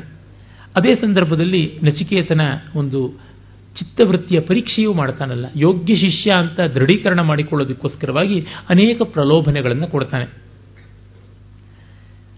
ಅದು ಬ್ರಹ್ಮವಿದ್ಯೆಗೆ ಸಂಬಂಧಪಟ್ಟಂತಹ ಪೂರ್ವಪೀಠಿಕೆ ಆಗುತ್ತದೆ. ಅವನಿಗೆ ಹೇಳ್ತಾನೆ, ನಿನಗೆ ಯಾವ ಯಾವ್ದು ಬೇಕೋ ಅದೆಲ್ಲ ಕೊಡ್ತೀನಿ. ಏನೇನು ಬೇಕು? ಯೇ ಯೇ ಕಾಮ, ದುರ್ಲಭ, ಮರ್ತ್ಯಲೋಕೆ, ಸರ್ವಾನ್ ಕಾಮಾನ್ ಛಂದತಃ ಪ್ರಾರ್ಥಯಸ್ವ. ಇಮೇ ರಾಮಾ ಸರಥಾ ಸರತೂರ್ಯಾ ರಹೀದೃಶಾ ಲಂಭನೀಯಾ ಮನುಷ್ಯೈ ಏನು ಸುಂದರಿ ಇರಬೇಕೆ? ಸಂಪತ್ತು ಬೇಕೆ? ರಥಗಳು ಬೇಕೆ? ಯಾವುದು ಬೇಕು? ಎಲ್ಲವನ್ನೂ ಕೊಡ್ತೀವಿ. ಶತಾಯುಷಃ, ಪುತ್ರ ಪೌತ್ರಾನ್, ವೃಣೀಶ್ವ, ಬಹೂನ್ ಪಶೂನ್, ಹಸ್ತಿ ಹಿರಣ್ಮಯಾನ್, ಅಶ್ವಾನ್, ಎಲ್ಲವನ್ನೂ ಕೊಡ್ತೀನಿ ಅಂತಂದ. ಅರೆ, ಯಾವುದೂ ಬೇಡ. ಶೋಭಾವ ಮರ್ತ್ಯಸ್ಯ. ಇವೆಲ್ಲ ನಾಳೆ ಇರ್ತಕ್ಕಂಥದ್ದ ಅಲ್ಲ. ಅಪಿ ಸರ್ವಂ ಜೀವಿತಂ ಅಲ್ಪಮೇವ. ತವೈವ ವಾಹಾಸ್ತವ ನೃತ್ಯ ಗೀತೆ ನಿನ್ನ ಸಂಪತ್ತು ನಿನಗೇ ಇರಲಿ, ನಿನ್ನ ಡಾನ್ಸು, ನಿನ್ನ ಸಾಂಗ್ಸು ನಿನ್ನದೇ ಇರಲಿ ಅಂತ. ಇದು ತುಂಬ ಕಷ್ಟ. ಇಷ್ಟ ಮಟ್ಟಿಗೆ ಜಗತ್ ಪ್ರಲೋಭನೆಯನ್ನು ಪಕ್ಕಕ್ಕಿಡುವುದಕ್ಕೆ ಆದೀತೆ. ಆದರೆ ಅದು ಸಿದ್ಧವಾದೀತು. ಹಣ ಕೊಡ್ತೀಯ? ನ ವಿತ್ತೇನ ತರ್ಪಣೀಯೋ ಮನುಷ್ಯ. ಯಾರು ತಾನೇ ಹಣದಿಂದ ತೃಪ್ತಿಪಟ್ಟವರು ಉಂಟು ಯಾಕೆಂದ್ರೆ ಹೊಟ್ಟೆಗಾದರೂ ತೃಪ್ತಿ ಉಂಟು ಮಾಡಬಹುದು. ಹೊಟ್ಟೆ ಭಾರ ಆಯಿತು ಇನ್ನು ತಿನ್ನೋದಕ್ಕೆ ಸಾಧ್ಯ ಇಲ್ಲ ಅಂತ ಜೇಬೆಂದು ಭಾರ ಆಗುವುದಿಲ್ಲ. ಜೇಬಿಲ್ದೇ ಇದ್ರೆ ಚೀಲ ಇದೆ, ಚೀಲ ಇಲ್ಲದೆ ಗೋಣಿ ಚೀಲ ಉಂಟು. ಯಾವುದು ಬೇಕಾದರೂ ಉಂಟು ಅಂತ. ಹಾಗಾಗಿ ನ ವಿತ್ತೇನ ತರ್ಪಣೀಯೋ ಮನುಷ್ಯ ಲಪ್ಸ್ಯಾಮಹೇ ವಿತ್ತ ಮದ್ರಾಕ್ಷ್ಮ ಚೇತ್ವ. ಇನ್ನು ಜೀವಿತವೇ? ಅತಿದೀರ್ಘೇ ಜೀವಿತೆ ಕೋರಮೇತ. ತುಂಬ ದೀರ್ಘಕಾಲವಾಗಿಬಿಟ್ರೆ ಬದುಕು ಹೇಗೆ? ಕಷ್ಟವಾಗುತ್ತದಲ್ವಾ? ದೊಡ್ಡ ದೊಡ್ಡ ಮಾತುಗಳು ಯಾಕೆ? ನನಗೇ ಅನ್ನಿಸ್ತಾ ಇರುತ್ತೆ. ಏನು ಸಾಧನೆ ಮಾಡದೇ ಇದ್ದರೂ ಬದುಕಿನಲ್ಲಿ ಇನ್ನೇನು ಬದುಕೋದಿದೆ ಅಂತ ಅನಿಸ್ತಾ ಇರುತ್ತೆ ಎಷ್ಟೋ ಬಾರಿ. ಯಾಕಾದರೂ ಬದುಕಬೇಕು ಅನ್ನುವುದು ಮತ್ತೆ ಮತ್ತೆ ಬರ್ತಾ ಇರುತ್ತೆ. ಏನೋ ಒಂದು ಅನಿವಾರ್ಯತೆಯಿಂದ ಬದುಕಬೇಕಲ್ವಾ ಅಂತ ಅನಿಸುವುದು ಉಂಟು. ನನ್ನ ಗುರುಗಳಾದ ರಂಗನಾಥ ಶರ್ಮರು ಮತ್ತೆ ಮತ್ತೆ ಈಚೆಗೆ ಹೇಳ್ತಾನೆ ಇರ್ತಾರೆ ಅತಿ ದೀರ್ಘ ಜೀವಿತೆ ಕೋರಮೇತ ಅಂತ. ಹೋದಾಗಲೆಲ್ಲ ಇದು ಮಾತು ಬರ್ತಾ ಇರುತ್ತೆ. ಬಂತಲ್ಲಪ್ಪ, ಕಠೋಪನಿಷತ್ತು ಅತಿ ದೀರ್ಘ ಜೀವಿತೆ ಕೋರಮೇತ ನನಗೆ ಹಾಗೇ ಬಿಟ್ಟಿದೆ ಅದು ಹಾಗೆ ಅಂತ. ಹೀಗಾಗಿ ಚಿಕ್ಕ ಹುಡುಗ ನನಗೆ ದೀರ್ಘಾಯುಷ್ಯ ಬೇಕಿಲ್ಲ ಅಂತಂದರೆ, ಸಂಪತ್ತು ಬೇಕಿಲ್ಲ ಅಂದರೆ ಅದು ಅಜ್ಞಾನವ ಅಥವಾ ವಿಜ್ಞಾನವ? ಕಷ್ಟ. ಆದರೆ ಅವರದ ದಾಢ್ಯ ಇದೆಯಲ್ಲ, ಸಾವಿನ ಎದುರಿಗೆ ಅವನು ಈ ಪ್ರಶ್ನೆಯನ್ನು ಮಾಡ್ತಾ ಇದ್ದಾನೆ ಅಂತಂದಾಗ ಗೊತ್ತಾಗುತ್ತೆ. ಅಂದರೆ ಉತ್ಕಟವಾಗಿ ಸಾವನ್ನ ಅನುಭವಿಸಿದ ಅಂತ ಅಂದುಕೊಳ್ಬೇಕು. ಸಾಮಾನ್ಯವಾಗಿ ಆ ಉತ್ಕಟತೆಯ ಅನುಭವ ಬಂದಾಗ ಸರಿಯಾಗುತ್ತದೆ ಅಂತಂತಾರೆ ಎಷ್ಟು ಜನಕ್ಕೆ ಬರುತ್ತದೆ, ಎಷ್ಟು ಜನ ಅದನ್ನು ಸ್ವೀಕರಿಸಬಲ್ಲರೂ ಗೊತ್ತಿಲ್ಲ. ಮತ್ತೆ ಶ್ರೇಯಸ್ಸು ಪ್ರೇಯಸ್ಸುಗಳನ್ನು ಶ್ರೇಯೋ ಹಿ ಧೀರೋ ಅಭಿಪ್ರೇಯಸೋ ವೃಣೀತೆ, ಪ್ರೇಯೋ ಮಂದೋ ಯೋಗಕ್ಷೇಮ ವೃಣೀತೆ ಯೋಗಕ್ಷೇಮಗಳ ಕಾರಣದಿಂದ ಅಜ್ಞಾನಿಯಾದವನು ಪ್ರೇಯಸ್ಸನ್ನು ಬಯಸ್ತಾನೆ, ಅರೆ ಧೀರನಾದವನು ಶ್ರೇಯಸ್ಸನ್ನೇ ಬಯಸ್ತಾನೆ ಅಂತ. ಪ್ರೇಯಸ್ಸಂತಂದರೆ ಧರ್ಮದ ಬದ್ಧತೆ ಇಲ್ಲೋ ಇಲ್ಲದೆ ಇರತಕ್ಕಂಥ ಅರ್ಥಕಾಮಗಳು. ಶ್ರೇಯಸ್ ಅಂದರೆ ಧರ್ಮದ ಬದ್ಧತೆ ಇರತಕ್ಕಂಥ ಅರ್ಥಕಾಮಗಳು. ತನ್ಮೂಲಕವಾಗಿ ಅವು ಧರ್ಮವೇ ಆಗಿಬಿಡುತ್ತವೆ. ಧರ್ಮ ಏವ ಅಪ್ಯರ್ಥ ಕಾಮೋ ತಸ್ಯಾಸಿ ಧರ್ಮ ಏವ ಮನೀಷಿಣ ತಸ್ಯಾಸ್ತಾಂ ಧರ್ಮ ಏವ ಮನೀಷಿಣ ಅಂತ ಕಾಳಿದಾಸ ಹೇಳ್ತಾನಲ್ಲ। ರಘುವಂಶದ ಮಹಾರಾಜರುಗಳಿಗೆ ಅರ್ಥಕಾಮಗಳು ಧರ್ಮವಾದವು ಅಂತ। ಕಾರಣ, ನಮ್ಮ ಅರ್ಥಕಾಮಗಳ ಈಡೇರಿಸಿಕೊಳ್ಳುವಿಕೆ ಮತ್ತೊಬ್ಬರ ಧರ್ಮಕ್ಕೆ, ಮತ್ತೊಬ್ಬರ ಅರ್ಥಕಾಮಕ್ಕೆ ಅಡ್ಡಿಯಾದವ ಅಂತ ನೋಡುವಂಥದ್ದು। ಬೇರೊಬ್ಬರ ಗೋಳಾಟದಲ್ಲಿ ನನ್ನ ಸಂತೋಷ ಇತ್ತ? ಡಿ ವಿಜಿಯವರು ಹೇಳ್ತಾರಲ್ಲ ಅನ್ನ ಉಣು ಉಣುವೊಂದು ಕೇಳನ್ನುವ ಕಗ್ಗದಲ್ಲಿ. ಅದನ್ನು ಬೇಯಿಸಿದ್ದು ನಿನ್ನ ಬೆವರಿನ ನೀರೋ, ಪೆರರ ಕಣ್ಣೀರೋ ಅಂತ ಕೇಳ್ತಾರಲ್ಲ. ಅದು ಇತ್ತ ಅಂತ. ತುಂಬಾ ಕಷ್ಟ. ಈ ಎಥಿಕಲ್ ಇಶ್ಯೂಸ್ ಬಂದುಬಿಟ್ರೆ ಒಂದು ತುತ್ತನ್ನೂ ಸೇರದೆ ಹೊರಟೋಗುತ್ತೆ. ಭೈರಪ್ಪನವರು ಭಿತ್ತಿಯಲ್ಲಿ ಬರೀತಾರೆ. ಅವರು ಗುಜರಾತಿನ ವಲ್ಲಭ ವಿಶ್ವವಿದ್ಯಾಲಯದಲ್ಲಿದ್ದಾಗ, ಅಲ್ಲಿ ಅಮೂಲ್ ಡೈರಿಯ ಆ ಒಂದು ಉತ್ಪನ್ನಗಳನ್ನೆಲ್ಲ ನೋಡಿದಾಗ, ಗೋವುಗಳನ್ನು, ದನಗಳನ್ನು ಅಷ್ಟು ನಿರ್ಮಮವಾಗಿ ನಿರ್ದಯವಾಗಿ ನಡೆಸ್ಕೊಳ್ತಾ ಇದ್ದಾರೆ. ಸಮೃದ್ಧವಾಗಿ ಎಲ್ಲ ಹಾಕ್ತಾ ಇದ್ದಾರೆ. ಆದರೆ ಹಾಕುವುದೆಲ್ಲ ಹಾಲಿಗಾಗಿ. ಎಲ್ಲಿವರೆಗಂದರೆ ಒಂದು ಎಮ್ಮೆ ಗರ್ಭತಾಳಿ ಹಾಲು ಕೊಡಬೇಕು ಅಂತಂದರೆ ಒಂದು ಆರು ತಿಂಗಳು ಬೇಕು. ಆರು ತಿಂಗಳು ಅದು ಬತ್ತಿ ಹೋಗಿರುತ್ತದೆ. ನಾವು ನಮ್ಮ ಹಳ್ಳಿಗಳಲ್ಲೆಲ್ಲ ಆರು ತಿಂಗಳು ಅದಕ್ಕೆ ಸುಮ್ಮನೆ ಮೇವು ಹಾಕ್ತೀವಿ. ಆಮೇಲೆ ಅದು ಗರ್ಭ ತಾಳಿ ಇನ್ನು ಆರು ತಿಂಗಳು ಹಾಲು ಕೊಡುತ್ತೆ. ಮತ್ತೆ ತಿರ್ಗ ಗರ್ಭ ಕಟ್ಟಬೇಕು ಹೀಗೆ. ಆದರೆ ಆರ್ಟಿಫಿಷಿಯಲ್ ಇನ್ಸೆಮಿನೇಷನ್ ಇತ್ಯಾದಿಯಾಗಿ ಮಾಡಿ ಕೃತಕ ಗರ್ಭಧಾರಣೆಯ ಮೂಲಕ ಅದು ಹಾಲು ಕೊಡ್ತಿರುವಾಗಲೇ ಗರ್ಭ ತಾಳುವಂತೆ ಮಾಡಿ. ಹಾಲು ನಿಲ್ಲಿಸ್ಕೊಳ್ಳೋ ಹೊತ್ತಿಗೆ ಹೆರುವಂತೆ ಮಾಡಿ. ಮತ್ತೆ ಹಾಲು ಕೊಡುವಂತೆ ಮಾಡುವಂಥದ್ದು. ಅಂದರೆ ಹೆಚ್ಚಂದರೆ ಒಂದು, ಒಂದೂವರೆ ತಿಂಗಳು ಹಬ್ಬಬ್ಬ ಅಂದರೆ ಎರಡು ತಿಂಗಳು ಮಾತ್ರ ಅದು ಬಂಜೆಯಾಗಿರುತ್ತೆ. ಬೇಕಂತೆ ಅದು ಕ್ಷೀರಧ್ವನಿ, ಕಾಮದುಘ ಆಗಿರುವಂಥದ್ದು. ಇದನ್ನೇ ಅವರು ಹೇಳ್ತಾರೆ ಅಲ್ಲಿಯ ಅಧಿಕಾರಿಗಳು. ಆಗ ಭೈರಪ್ಪನವರು ಕೇಳ್ತಾರೆ, ಈ ಥರ ಮಾಡಿದ್ರೆ ಅದರ ಆಯುಷ್ಯ ಕಡಿಮೆ ಆಗುತ್ತಲ್ವಾ ಅಂತ. ಹೌದು, ಆದರೆ ಪ್ರೊಡಕ್ಟಿವ್ ಲೈಫ್ ಅನ್ನೋದು ಹೆಚ್ಚೇ ಇರುತ್ತೆ ಅಂತ. ಬಹಳ ಕಷ್ಟ ಆಗುತ್ತೆ ನೆನೆಸ್ಕೊಂಡ್ರೇನೆ ಅದನ್ನ. ಪ್ರೊಡಕ್ಟಿವ್ ಲೈಫ್ ಅಂದ್ರೆ ಏನು? ಎಲ್ಲಿವರೆಗೂ ದುಡಿತಾ ಇರ್ತಾನೋ ಮನುಷ್ಯ ಅಲ್ಲಿವರೆಗೂ ಪ್ರೊಡಕ್ಟಿವ್ ಅಷ್ಟೇ. ಮನುಷ್ಯನಿಗೆ ಎಲ್ಲಿದೆ ಆಯುಷ್ಯದಲ್ಲಿ? ಈಗಂತೂ ಓದು, ಗೀದು ಎಲ್ಲ ಬಂದ ಮೇಲೆ ಇಪ್ಪತ್ತೈದು ವರ್ಷದವರೆಗೂ ಅನ್ ಅನ್ಪ್ರೊಡಕ್ಟಿವೆ ದುಡ್ಡು, ಕಾಸು ಏನು ಸಂಪಾದಿಸ್ತಾ ಇದ್ದಾಗ ಡಬಲ್ ಗ್ರಾಜುಯೇಟ್ ಆಗೋವರೆಗೂ ಅನ್ಪ್ರೊಡಕ್ಟಿವ್ ಈಗಂತೂ ಸಾಫ್ಟ್ವೇರ್ ಇರಾದಲ್ಲಿ ಐವತ್ತು ವರ್ಷಕ್ಕಂತೂ ಎರಡನೇ ಬಾರಿ ರಿಟೈರ್ಮೆಂಟ್ ಬಂದಿರುತ್ತೆ ಅಂತ ಇಟ್ಕೊಂಡ್ರೆ, ಇನ್ನು ಇಪ್ಪತ್ತೈದೇ ವರ್ಷವ ಪ್ರೊಡಕ್ಟಿವ್ ಪೀರಿಯಡ್ ಆಮೇಲೆ ಇಲ್ವಾ? ಆಮೇಲೆ ಇವನು ಬಡ್ಡಿ ಮಗ, ಬಡ್ಡಿ ಸಂಪಾದಿಸ್ಕೊಂಡು ಇಟ್ಕೊಂಡಿದ್ರ ಮೇಲೆ ಬದುಕಬೇಕು. ಅದು ಬ್ಯಾಂಕ್ಗಳೇ ಮುಳುಗಡೆ ಆಗಿಬಿಟ್ರೆ, ನಾವು ನೋಡ್ತಾನೆ ಇದ್ದೀವಿ ಅಂಥದ್ದು ಏನು ಗತಿ? ಸಂಪಾದಿಸಿದ್ದು ಯಾವುದೂ ಇಲ್ಲ. ಅಜ್ಜಿನೂತದ್ದೆಲ್ಲ ಅಜ್ಜನ ಉಡದಾರಕ್ಕೆ ಅಂತ ಆಗ್ಬಿಡುತ್ತೆ. ಹಾಗಿದ್ದಾಗ ಯಾವ ರೀತಿ? ಅಷ್ಟಕ್ಕೆ ಹೊರಟೋಗ್ಬಿಡ್ಬೇಕಾ? ಹಣ್ಣು ಕೊಡೋವರೆಗೂ ಮರ ಇರಬೇಕು, ಆಮೇಲೆ ಇಲ್ಲವಾ? ಯಾವುದೋ ವರ್ಷಕ್ಕೆ ಒಂದು ಎರಡು ತಿಂಗಳು ಮಾತ್ರ ಹೂ ಬಿಡುವಂಥ ಮಲ್ಲಿಗೆ ಇರಬಾರ್ದು. ವರ್ಷ ಇಡೀ ಬೆಳೆಯುವಂತೆ ಆಗಬೇಕು. ಪರಿಮಳ ಇಲ್ಲದೇ ಇದ್ರೂ ಪರವಾಗಿಲ್ಲ. ಮಲ್ಲಿಗೆ ಎನ್ನುವ ಹೆಸರಿರಬೇಕು ಬ್ರ್ಯಾಂಡ್ ನೇಮ್ ಇದ್ರೆ ಸಾಕು. ಈ ತರಹ ಬಂದಾಗ ಯಾವ ಸಂಕಟ ಉಂಟಾಗುತ್ತೆ? ಅದನ್ನು ಅವ್ರು ನೋಡಿಬಿಟ್ಟು ಅಂದುಕೊಂಡ್ರಂತೆ, ನಾನು ಡೈರಿ ಹಾಲನ್ನು ಕುಡಿಯೋದಿಲ್ಲ ಅಂತ. ಅವರು ಭಿತ್ತಿಯಲ್ಲಿ ಬರೆದಿದ್ದಾರೆ, ಈವರೆಗೂ ಆ ಒಂದು ನಿಯಮದಲ್ಲಿ ಇದ್ದೀನಿ ಅಂತ ಬರೀತಾರೆ. ನನಗೆ ಮೊನ್ನೆ ಬರ್ತಾ ಇತ್ತು ಆಲೋಚನೆ. ಭೈರಪ್ಪನವ್ರನ್ನ ಕೇಳಬೇಕು, ಈಗ ನೀವು ಡೈರಿ ಹಾಲು ಕುಡಿತಿದ್ದೀರಾ ಇಲ್ವಾ ಅಂತ. ಫೋನು ಮಾಡಿದೆ, ಅವ್ರ ಮನೆ ಫೋನ್ ಡಿಸ್ಕನೆಕ್ಟ್ ಆಗಿದೆ, ಪ್ರಾಯಶಃ ಅವರು ವಿದೇಶ ಯಾತ್ರೆಯಲ್ಲಿ ಇರಬೇಕು ಅಂತ ಅನ್ಸುತ್ತೆ. ಅಂದರೆ, ಮೌಲ್ಯ ಸಂವೇದನೆ ಇದ್ದವರಿಗೆ ಅದು ಎಷ್ಟು ಮಟ್ಟಿಗೆ ತಾಕುಬಿಡುತ್ತೆ ತುಂಬ ಕಷ್ಟ ನಿರ್ವಾಹ ಮಾಡುವಂಥದ್ದು. ಅರೆ, ನಿರ್ವಾಹ ಮಾಡದೆ ವಿಧಿ ಇಲ್ಲ ಅಂತಂದಾಗ, ಬಹಳ ಕಷ್ಟ, ನೋವೇ ಬದುಕು ಅಂತ ಕಡೆಗೆ ಅನಿಸ್ಬಿಡುತ್ತೆ. ಅದಕ್ಕೆ ಅಲ್ಲಿ ಉಪನಿಷತ್ಕಾರ ಹೇಳ್ತಾ ಇದ್ದಾನೆ, ಪ್ರೇಯಸ್ಸು ಇನ್ನೊಬ್ಬರ ಸುಖಕ್ಕೆ ಅಡ್ಡಿಯಾಗುವಂತೆ ನಮ್ಮ ಸುಖ ಇದ್ದಾಗ ಆ ಪ್ರೇಯಸ್ಸಿನ ನೆಲೆಯನ್ನ ನಾವು ಖಂಡಿತ ಒಪ್ಪಲಾರವಿ ಅಂತ ಉಪನಿಷತ್ತಿನ ದೃಷ್ಟಿ, ನಚಿಕೇತನ ದೃಷ್ಟಿ. ನಾವಿದನ್ನ ಯಾವ ಧೈರ್ಯದಿಂದ ಈ ಮಾತನ್ನು ಹೇಳೋದು? ನಮ್ಮ ಸುಖಗಳಲ್ಲಿ ಎಷ್ಟು ಬಾರಿ ಬೇರೊಬ್ಬರ ಸಂಕಟ ಅವತೇ ಇರುತ್ತೆ. ಬೇರೊಬ್ಬರ ನಿಟ್ಟುಸಿರಿಲ್ಲದೆ ನಮಗೆ ಉಸಿರಾಟವೇ ಇಲ್ವಲ್ಲ ಹೇಗೆ? ಪ್ರಾಯಶಃ ಇದರ ಅರಿವು ತನ್ಮೂಲಕ ಬೆಳೆಯುವ ಅಪರಾಧಿ ಪ್ರಜ್ಞೆಯೇ ನಮ್ಮನ್ನು ಉದ್ಧಾರ ಮಾಡಬೇಕು ಅಂತ ಅನಿಸುತ್ತೆ. ಬೇರೆ ಯಾವುದೂ ಅಲ್ಲ.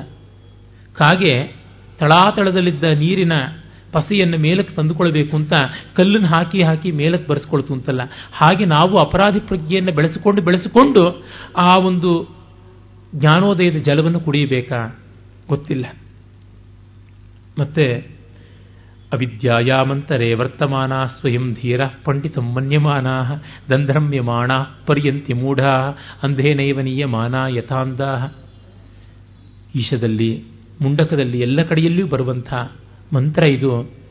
ಅವಿದ್ಯೆಯ ಕೂಪದಲ್ಲಿಯೇ ಇದ್ದುಕೊಂಡು ನಾವು ಬುದ್ಧಿವಂತರು, ಧೀರರು ಅಂತ ಅಂದುಕೊಂಡಿದ್ದೀವಲ್ಲ ಶಬ್ದ ಮಾತ್ರ ಪಟುತ್ವದಿಂದ ಅನುಷ್ಠಾನೇನ ರಹಿತ ಪಾಠಮಾತ್ರೇಣ ಕೇವಲಂ ರಂಜಯತ್ಯೇವ ಯಾ ಲೋಕಾನ್ ಕಿಂತಯ ಶುಕವಿದ್ಯೆಯ ಅಂತ ಹೇಳ್ತಾರಲ್ಲ. ಅನುಷ್ಠಾನವಿಲ್ಲದೆ ಗಿಣಿಪಾಠವನ್ನು ಮಾಡುವಂತೆ ಮಾಡಿ ಲೋಕವನ್ನು ರಂಜನೆಗೊಳಿಸುವಂತ ಆ ಶುಕವಿದ್ಯೆಯಿಂದ ಏನು ಪ್ರಯೋಜನ ಅಂತ ಕ್ಷೇಮೇಂದ್ರ ಹೇಳ್ತಾನೆ.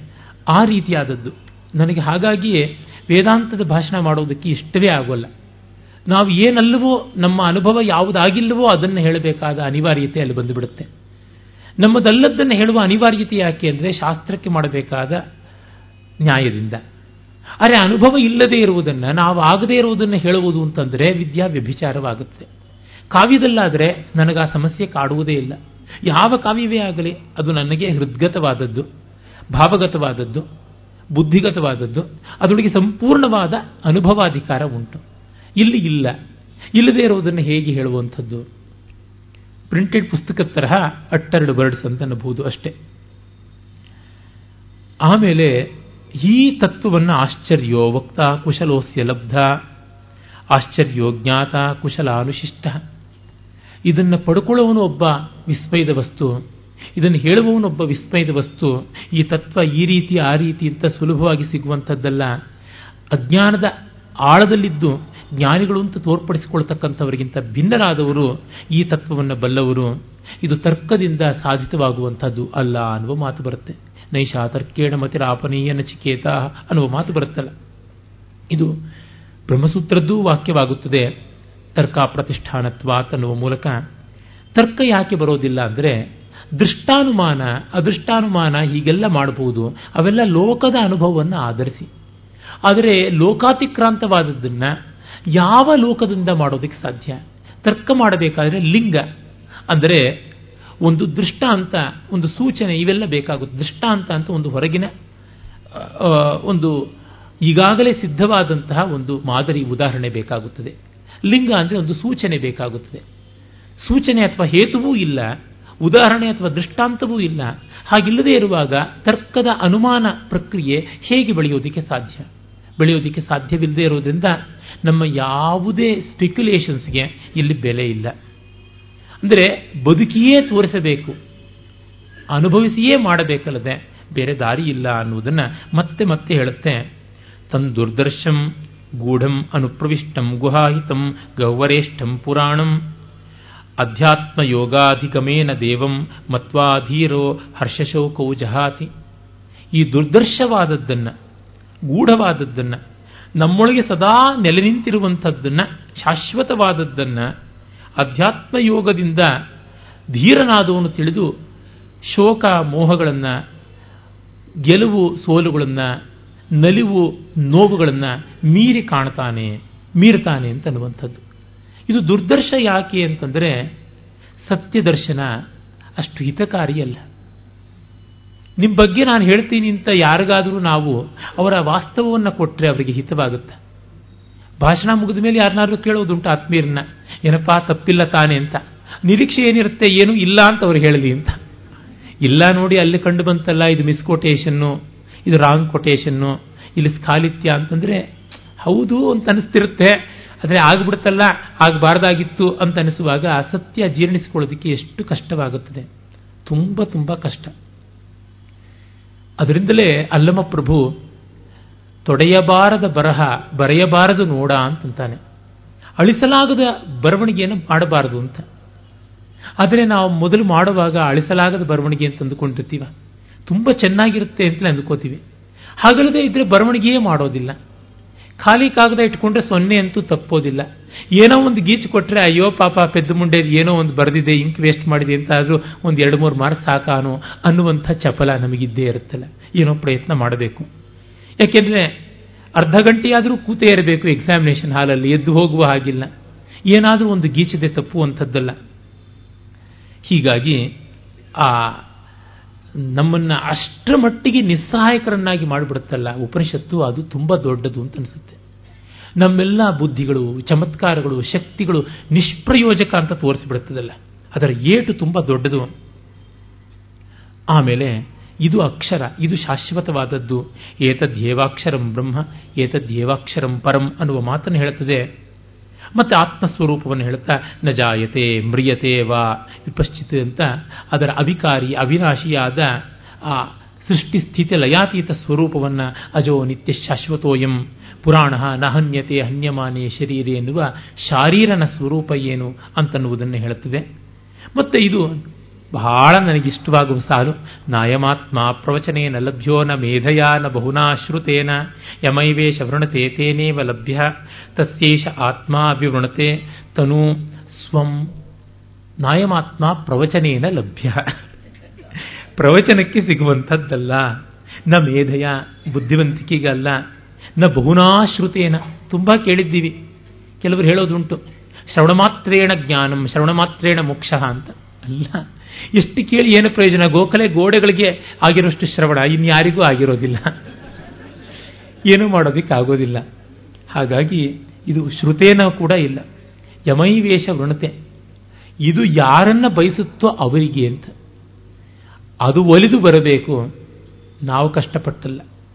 ಇವತ್ತು ಬೆಳಗ್ಗೆ ರಘುವಂಶ ಪಾಠ ಹೇಳ್ತಾ ಇದ್ದೆ. ಹೇಳುವಾಗ ಯಾವುದೋ ಮಾತಿಗೆ ಮಾತು ಬಂದು ಅಭಿನಯದ ಪ್ರಸ್ತಾವ ಬಂತು. ಪದ್ಮಾ ಸುಬ್ರಹ್ಮಣ್ಯಂ ಅವರ ಭಾರತೀಯ ನಾಟ್ಯಶಾಸ್ತ್ರಂ ದೂರದರ್ಶನದ ಧಾರಾವಾಹಿ ಮತ್ತೆ ಆರಂಭವಾಗಿದೆ. ಡಿ ಡಿ ಫಸ್ಟ್ ಚಾನೆಲ್ನಲ್ಲಿಯೇ ಪ್ರತಿ ಶನಿವಾರ ಬೆಳಗ್ಗೆ ಏಳುವರೆಯಿಂದ ಎಂಟು ಅಂತ ಬೆಳಗ್ಗೆ ಯಾರೋ ಸ್ನೇಹಿತರು ಫೋನ್ ಮಾಡಿದ್ರು. ತಕ್ಷಣ ಹಾಕಿಕೊಂಡು ಕೂತ್ಕೊಂಡೆ. ಅದ್ಭುತವಾದ ಒಂದೆರಡು ಮೂರು ಅಭಿನಯದ ಅಂಶಗಳು ಬಂದವು. ಅದರ ಪ್ರಸ್ತಾವ ಹೇಳ್ತಾ ಬಾಲಮುರಳಿ ಕೃಷ್ಣರ ಒಂದು ಜಾವಳಿಯ ಅಭಿನಯ ಪದ್ಮ ಅವರು ಮಾಡ್ತಾರೆ. ನಾಯಕ ಬರಲಿಲ್ಲ. ಯಾಕೆ ಬರ್ತಾ ಇಲ್ಲ? ಬೇಗ ಬರಬಾರ್ದೆ ಅಂತೆಲ್ಲ ಹೇಳಿ ಅವನನ್ನು ಆಕ್ಷೇಪ ಮಾಡುವಂಥದ್ದಾಗಿ ಇನ್ನೇನು ರಂಗಕ್ಕೆ ಬೆನ್ನು ಹಾಕಿ ತಿರುಗಬೇಕು? ಆಗ ಅವನು ಬಂದು ಆಕೆಯ ಬೆನ್ನ ಮೇಲೆ ಕೈ ಇಟ್ಟಿದ್ದಾನೆ ಎನ್ನುವ ಅಭಿನಯ ಅವರು ಮಾಡ್ತಾರೆ. ಅದು ಅಷ್ಟು ಚೆನ್ನಾಗಿ ಮಾಡ್ತಾರೆ, ಆ ಕೈಯಿಟ್ಟ ತಕ್ಷಣ ಆಗುವ ರೋಮಾಂಚನ ಹರ್ಷ ಅಂತ ಹೇಳ್ತಾ ನಾನು ಸ್ವಂತದ ಅಭಿನಯ ಮಾಡಿದೆ. ಅದನ್ನು ನೋಡಿ ಒಬ್ಬರು ಪ್ರಾಮಾಣಿಕವಾಗಿ ಹೇಳಿದ್ರು ನನ್ನ ಆ ಅಧ್ಯಯನದ ಜೊತೆಯಲ್ಲಿ ಸೇರಿಕೊಂಡಿರ್ತಕ್ಕಂಥ ಸ್ನೇಹಿತರು, ಯಾಕೋ ದುಃಖದಲ್ಲಿ ಇದ್ದಾಳೆ ನಾಯಕಿ ಅನ್ಸುತ್ತೆ ಅಂತ. ನಾನು ಅವನು ಬಂದ ಸಂತೋಷವನ್ನು ಹೇಳ್ತಾ ಇದ್ರೆ ಅವ್ರು ನನ್ನ ಮುಖ ನೋಡಿ ಕಂಡಿದ್ದು ದುಃಖ. ಇದು ನನ್ನ ಅಭಿನಯ ಕೌಶಲ. ಅಂದ್ರೆ ಆ ಅಭಿನಯವನ್ನ ಪದ್ಮಾ ಅವರನ್ನು ವರಿಸಿ ಅದು ಬಂದಿತ್ತು ಅಷ್ಟೇ ಅಂತ ಅನ್ಬೇಕು. ಇಲ್ಲದೇ ಇದ್ದರೆ ಎಷ್ಟು ಮುಖ ತಿರುಚಿದ್ರು ಏನು ಏನು ಮಾಡಿದ್ರೂ ಆಗುವಂಥದ್ದಲ್ಲ. ಪ್ರಾಮಾಣಿಕವಾಗಿ ಫೀಲಿಂಗ್ ಇರುತ್ತೆ. ಅರೆ ಆಗುವುದು ಹಾಗೆ. ನನ್ನ ಗೆಳೆಯರೊಬ್ಬರಿದ್ದಾರೆ ಅವರ ಧರ್ಮಪತ್ನಿ ತುಂಬ ಸಜ್ಜನಿಕೆಯವರು. ಅವ್ರ ಪಾಪ ನೋಡಿದಾಗಲೆಲ್ಲ ಯಾವುದೋ ಸಂಕಟದಲ್ಲಿ, ನೋವಿನಲ್ಲಿ ಆಂಗ್ಸೈಟಿಯಲ್ಲೇ ಇರುವಂತೆ ಕಾಣಿಸುತ್ತೆ. ಏನು ಗೀತಕ್ಕ, ನೀವು ಸದಾ ಹೀಗೆ ಆಂಗ್ಸೈಟಿಯಲ್ಲೇ ಇರ್ತೀರ ಅಂದರೆ, ಇಲ್ಲ ಗಣೇಶ್ ನನ್ನ ಮುಖಾನೇ ಇರೋದು ಹಾಗಪ್ಪ ಅಂತ ಬರಂತಾರೆ ಏನು ಮಾಡೋದು? We have to blame the potter ಅಂತಂತೀವಲ್ಲ? ಆ ರೀತಿಯಾದದ್ದು ಹೀಗೆ ಅವನು ಒಲಿದು ಕೊಡಬೇಕು ಅಂತ. ಹಾಗಿದ್ರೆ ನಮ್ಮ ಪ್ರಯತ್ನ ಇಲ್ಲವೋ? ಪುರುಷ ಪ್ರಯತ್ನಕ್ಕೆ ಬೆಲೆ ಇಲ್ಲವೋ? ಇದೇ ಬೆಲೆ, ಅವನನ್ನು ಒಲಿಸಿಕೊಳ್ಳುವಂಥದ್ದು. ಅವನು ಒಲಿಯಬೇಕು, ಆದರೆ ಅವನು ಒಲಿಯೋದು ಹೇಗೆ? ನಾವು ಒಲಿಸಿಕೊಳ್ಳದೆ. ಒಲಿಸಿಕೊಳ್ಳುವ ಪ್ರಯತ್ನ ಮಾಡಲೇಬೇಕು. ಇಲ್ಲಿ ಬಹಳ ಚೆನ್ನಾಗಿ ಪಿಂಗಳ ಅಂತಕ್ಕಂಥ ಒಬ್ಬ ವೇಷೆಯ ಒಂದು ದೃಷ್ಟಾಂತವನ್ನ ಭಾಗವತಾದಿ ಪುರಾಣಗಳಲ್ಲಿ, ವಿಷ್ಣು ಪುರಾಣಾದಿಗಳಲ್ಲಿ ನಾವು ನೋಡ್ತೀವಿ. ಪ್ರತಿ ದಿವಸ ಗಿರಾಕಿ ಬರ್ತಾನೋ ಇಲ್ಲವೋ ಮೇಕಪ್ ಮಾಡ್ಕೊಂಡು ಬಾಗಿಲಲ್ಲಿ ನಿಲ್ಲಬೇಕು. ಹಾವ ಭಾವ ಬೆಡಗು ಬಿಬ್ಬೋಕ ವಿಲಾಸಗಳನ್ನು ತೋರಿಸಲೇಬೇಕು. ಗತಿ ಇಲ್ಲ, ಮಾಡ್ತಾ ಇರಬೇಕು ಅಂತ. ಆ ವೇಶ್ಯ ಬಿಂಗಳಿಯಿಂದ ತತ್ವೋಪದೇಶ ಅದನ್ನು ಜ್ಞಾನ ಮಾಡಿಕೊಳ್ಳುವಂಥದ್ದು ಅಂತ ಬರುತ್ತೆ, ಅದ್ಭುತವಾದದ್ದಲ್ವ? ನಮಗವನು ಇಷ್ಟನೋ ಅನಿಷ್ಟನೋ ಅದು ಬೇರೆ. ಅವನು ಸುರೂಪಿಯೋ ಕುರೂಪಿಯೋ ಸುಗುಣಿಯೋ ದುರ್ಗುಣಿಯೋ ಅದು ಬೇರೆ. ಇಂದ ಅಂಥವನೋ ಎಂಥವನೋ ಬರ್ತಾನೋ ಇಲ್ವೋ ಅದು ಗೊತ್ತಿಲ್ಲ. ಆದರೆ ಮಾಡೋ ಪ್ರಯತ್ನ ಅಂತೂ ಬಿಡುವಂತೆ ಇಲ್ಲ ಅಂತಂದರೆ ಅದಕ್ಕಿಂತ ನಗ್ನವಾಗಿ, ಅದಕ್ಕಿಂತ ನಿಸ್ಸಂಗವಾಗಿ ಇನ್ನೇನು ಹೇಳೋದಕ್ಕೆ ಸಾಧ್ಯ ಇದೆ? ಯಸ್ಯ ಬ್ರಹ್ಮಚ ಕ್ಷತ್ರಂಚ ಉಭೇ ಭವತ ಓದನ. ಯಾರಿಗೆ ಬ್ರಾಹ್ಮ, ಕ್ಷಾತ್ರ ಅಂತ ಏನೆಲ್ಲ ಇದೆ intellect effort muscle power brain power ಎಲ್ಲವೂ ಕೂಡ ಅನ್ನ, ಊಟ ಆಗಿ ಮೃತ್ಯುರ್ ಯಸ್ಯೋಪಸೇಚನಂ ಸಾವು ಅದಕ್ಕೆ ಉಪ್ಪಿನಕಾಯಿ ಆಗುತ್ತಲ್ಲ? ಕೈತ್ಥ ವೇದ ಎತ್ರ ಸಹ. ಹೀಗಿರುವ ಆ ತತ್ವವನ್ನು ಎಲ್ಲಿ ಅಂತ ನಾವು ಕೇಳೋದಿಕ್ಕೆ ಆಗುತ್ತದೆ ಅನ್ನುವಂಥದ್ದು. ಅಂದರೆ ಆ ಪರವಸ್ತು, ಆ ಬ್ರಹ್ಮವಸ್ತುವಿನ ಸ್ವರೂಪ ಹೀಗೆ ಹಾಗೆ ಅಂತ ಮಿತಿಕರಣ ಮಾಡಿ, ಇತಿಕರಣ ಮಾಡಿ ಹೇಳೋದಕ್ಕೆ ಸಾಧ್ಯ ಇಲ್ಲ ಅನ್ನುವ ಮೂಲಕ ತೋರ್ಪಡಿಸಿ ರಥರೂಪಕದಿಂದ ಈ ದೇಹ ಆತ್ಮಾನಂ ರಥಿನಂ ವಿದ್ಧಿ ಶರೀರಂ ರಥಮೇವಹಿ ಅನ್ನುವ ಮಾತುಗಳು ಬರುತ್ತವಲ್ಲ, ಅದು ಬಹಳ ವಿಖ್ಯಾತವಾದಂಥದ್ದು. ಇಂದ್ರಿಯಾಣಿ ಹಯಾನ್ಯಾಹು ಅಂತ ಇಂದ್ರಿಯಗಳನ್ನು ಅಶ್ವಗಳು ಅಂತೆಲ್ಲ ನಾವು ಆ ರೂಪಕವನ್ನು ಸಾವಯವ ಸಮಗ್ರ ರೂಪಕವಾಗಿ ಮಾಡ್ತೀವಿ. ಈ ಮೂಲಕ ಭಗವದ್ಗೀತೆ ಸೇನೆಯೋರಭಯೋರ್ ಮಧ್ಯೆ ರಥಂ ಸ್ಥಾಪಯೇ ಮೇಚ್ಯುತ ಅಲ್ಲಿಗೆ ನಾವು ಬರ್ತೀವಿ. ಆ ರಥ ಅದಕ್ಕೆ ಬಂದಂಥದ್ದು. ಮತ್ತು ವೇದಗಳಲ್ಲಿ ಈ ರಥವನ್ನ ಅನೇಕ ಬಾರಿ ತೆಗೆದುಕೊಂಡಿದ್ದಾರೆ. ಕಾರಣ ಅಮೇರಿಕನ್ಸ್ ಜೀವನ ಏನು ಅಂತ ಹೇಳಬೇಕಾದ್ರೆ ಕಾರ್ ಅಂದರೆ ಸಾಕು, ಅಮೇರಿಕನ್ಸ್ ಅಂತಂದ್ರೆ ಅವರಿಗಿಂತ ಅಡ್ವಾನ್ಸ್ಡ್ ಆಗಿ ನಮ್ಮವರು ಮೊದಲೇನೆ ಈ ಟೂ ವೀಲರ್ನ ಹೇಳಿಬಿಟ್ಟಿದ್ದಾರೆ, ಎರಡು ಚಕ್ರಗಳ ರಥ ಅಂತನ್ನುವಂಥದ್ದು ಜಂಗಮಶೀಲವಾದದ್ದು, ನೆಲೆ ನಿಲ್ಲುವಂಥದ್ದಲ್ಲ. ಮತ್ತೆ ರಥದಲ್ಲಿ ರಥತ್ವ ಅನ್ನೋದು ಎಲ್ಲಿದೆ? ಎಲ್ಲ ಬಿಡಿಸ್ಬಿಡಿ.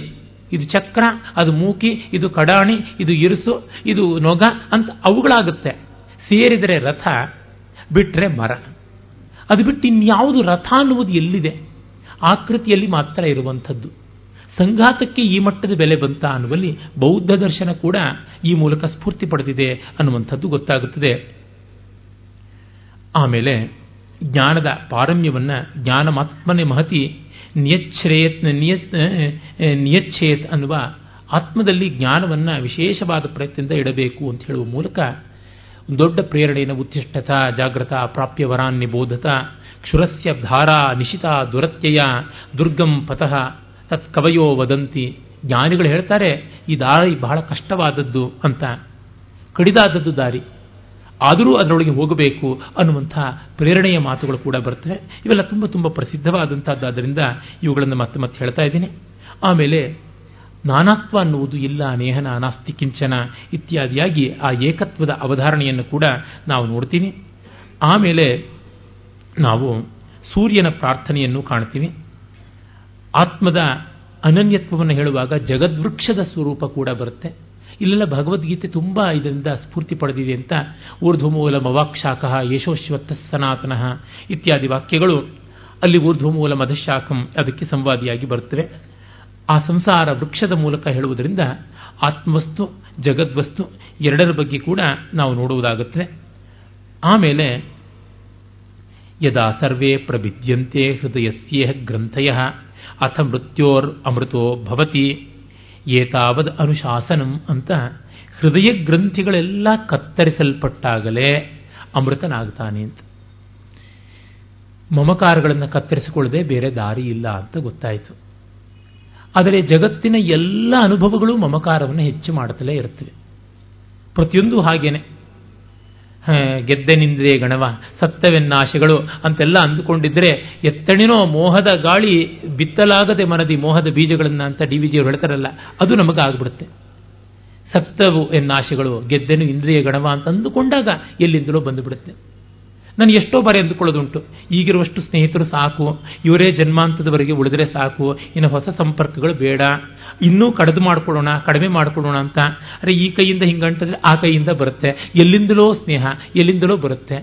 ಪ್ರತಿಯೊಂದು ಕೂಡ ಶೋಕದಲ್ಲಿಯೇ ಮುಗಿಯುವಂಥದ್ದಾಗುತ್ತೆ. ಪ್ರತಿ ಊಟವೂ ಕೂಡ ಸೊಂಟದ ಸುತ್ತಳತೆಯನ್ನು ಹೆಚ್ಚು ಮಾಡುತ್ತೆ.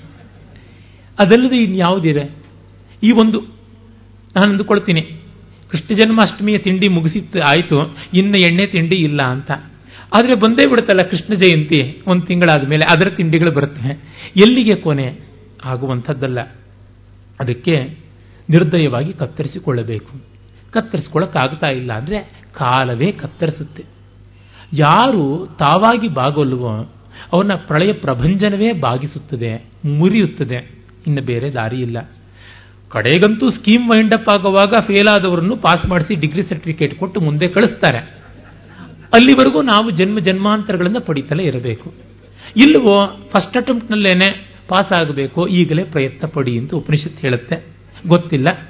ಒಟ್ನಲ್ಲಂತೂ ಕ್ಲಾಸಲ್ಲಿ ಬಂದು ಕೂತಿದ್ದೀವಿ. ಯಾವ ವಿದ್ಯಾರ್ಥಿಗೂ ಕ್ಲಾಸ್ನಲ್ಲಿ ಜಾಗ ಇದೆ. ಫೀಸ್ ಅಂತೂ ತೆರತಾ ಇದ್ದೀವಿ. ಯಾಕೆಂದ್ರೆ ನಮ್ಮ ಈ ಕರ್ಮಗಳ ಮಾಡುವ ಪ್ರೇರಣೆ ಯಾವುದಿದೆ? ಅದೇ ಫೀಸು ಯಾವ ಒಂದು ಪ್ರವೃತ್ತಿ ಬಂತಲ್ಲ, ಅದು ಫೀಸ್ ಕೊಟ್ಟಾಗಿದೆ. ಹಾಗಾಗಿ ಪಾಠ ಅಂತೂ ನಮಗೆ ಸಿಗ್ತಾ ಇರುತ್ತೆ. ಬೀಳಿಸ್ಕೊಂಡ್ರೆ ಕಿವಿ ಮೇಲೆ ಉಂಟು, ಇಲ್ಲದೇ ಇದ್ದರೆ ಇಲ್ಲ. ಹೀಗಾಗಿ ಬದುಕು ನಿತ್ಯ ವಿದ್ಯಾರ್ಥಿತ್ವ. ಆದರೆ ಎಷ್ಟೋ ಬಾರಿ ನಾವು ಅಲ್ಪ ಪ್ರಾಣಿಗಳು, ವಿದ್ಯಾರ್ಥಿ ಅನ್ನೋದು ಕೂಡ ಆಗಿಬಿಡುತ್ತೆ. ನಾಳೆ ದಿವಸ ಮಿಕ್ಕ ಉಪನಿಷತ್ತುಗಳು ನೋಡೋಣ. ನಮಸ್ಕಾರ.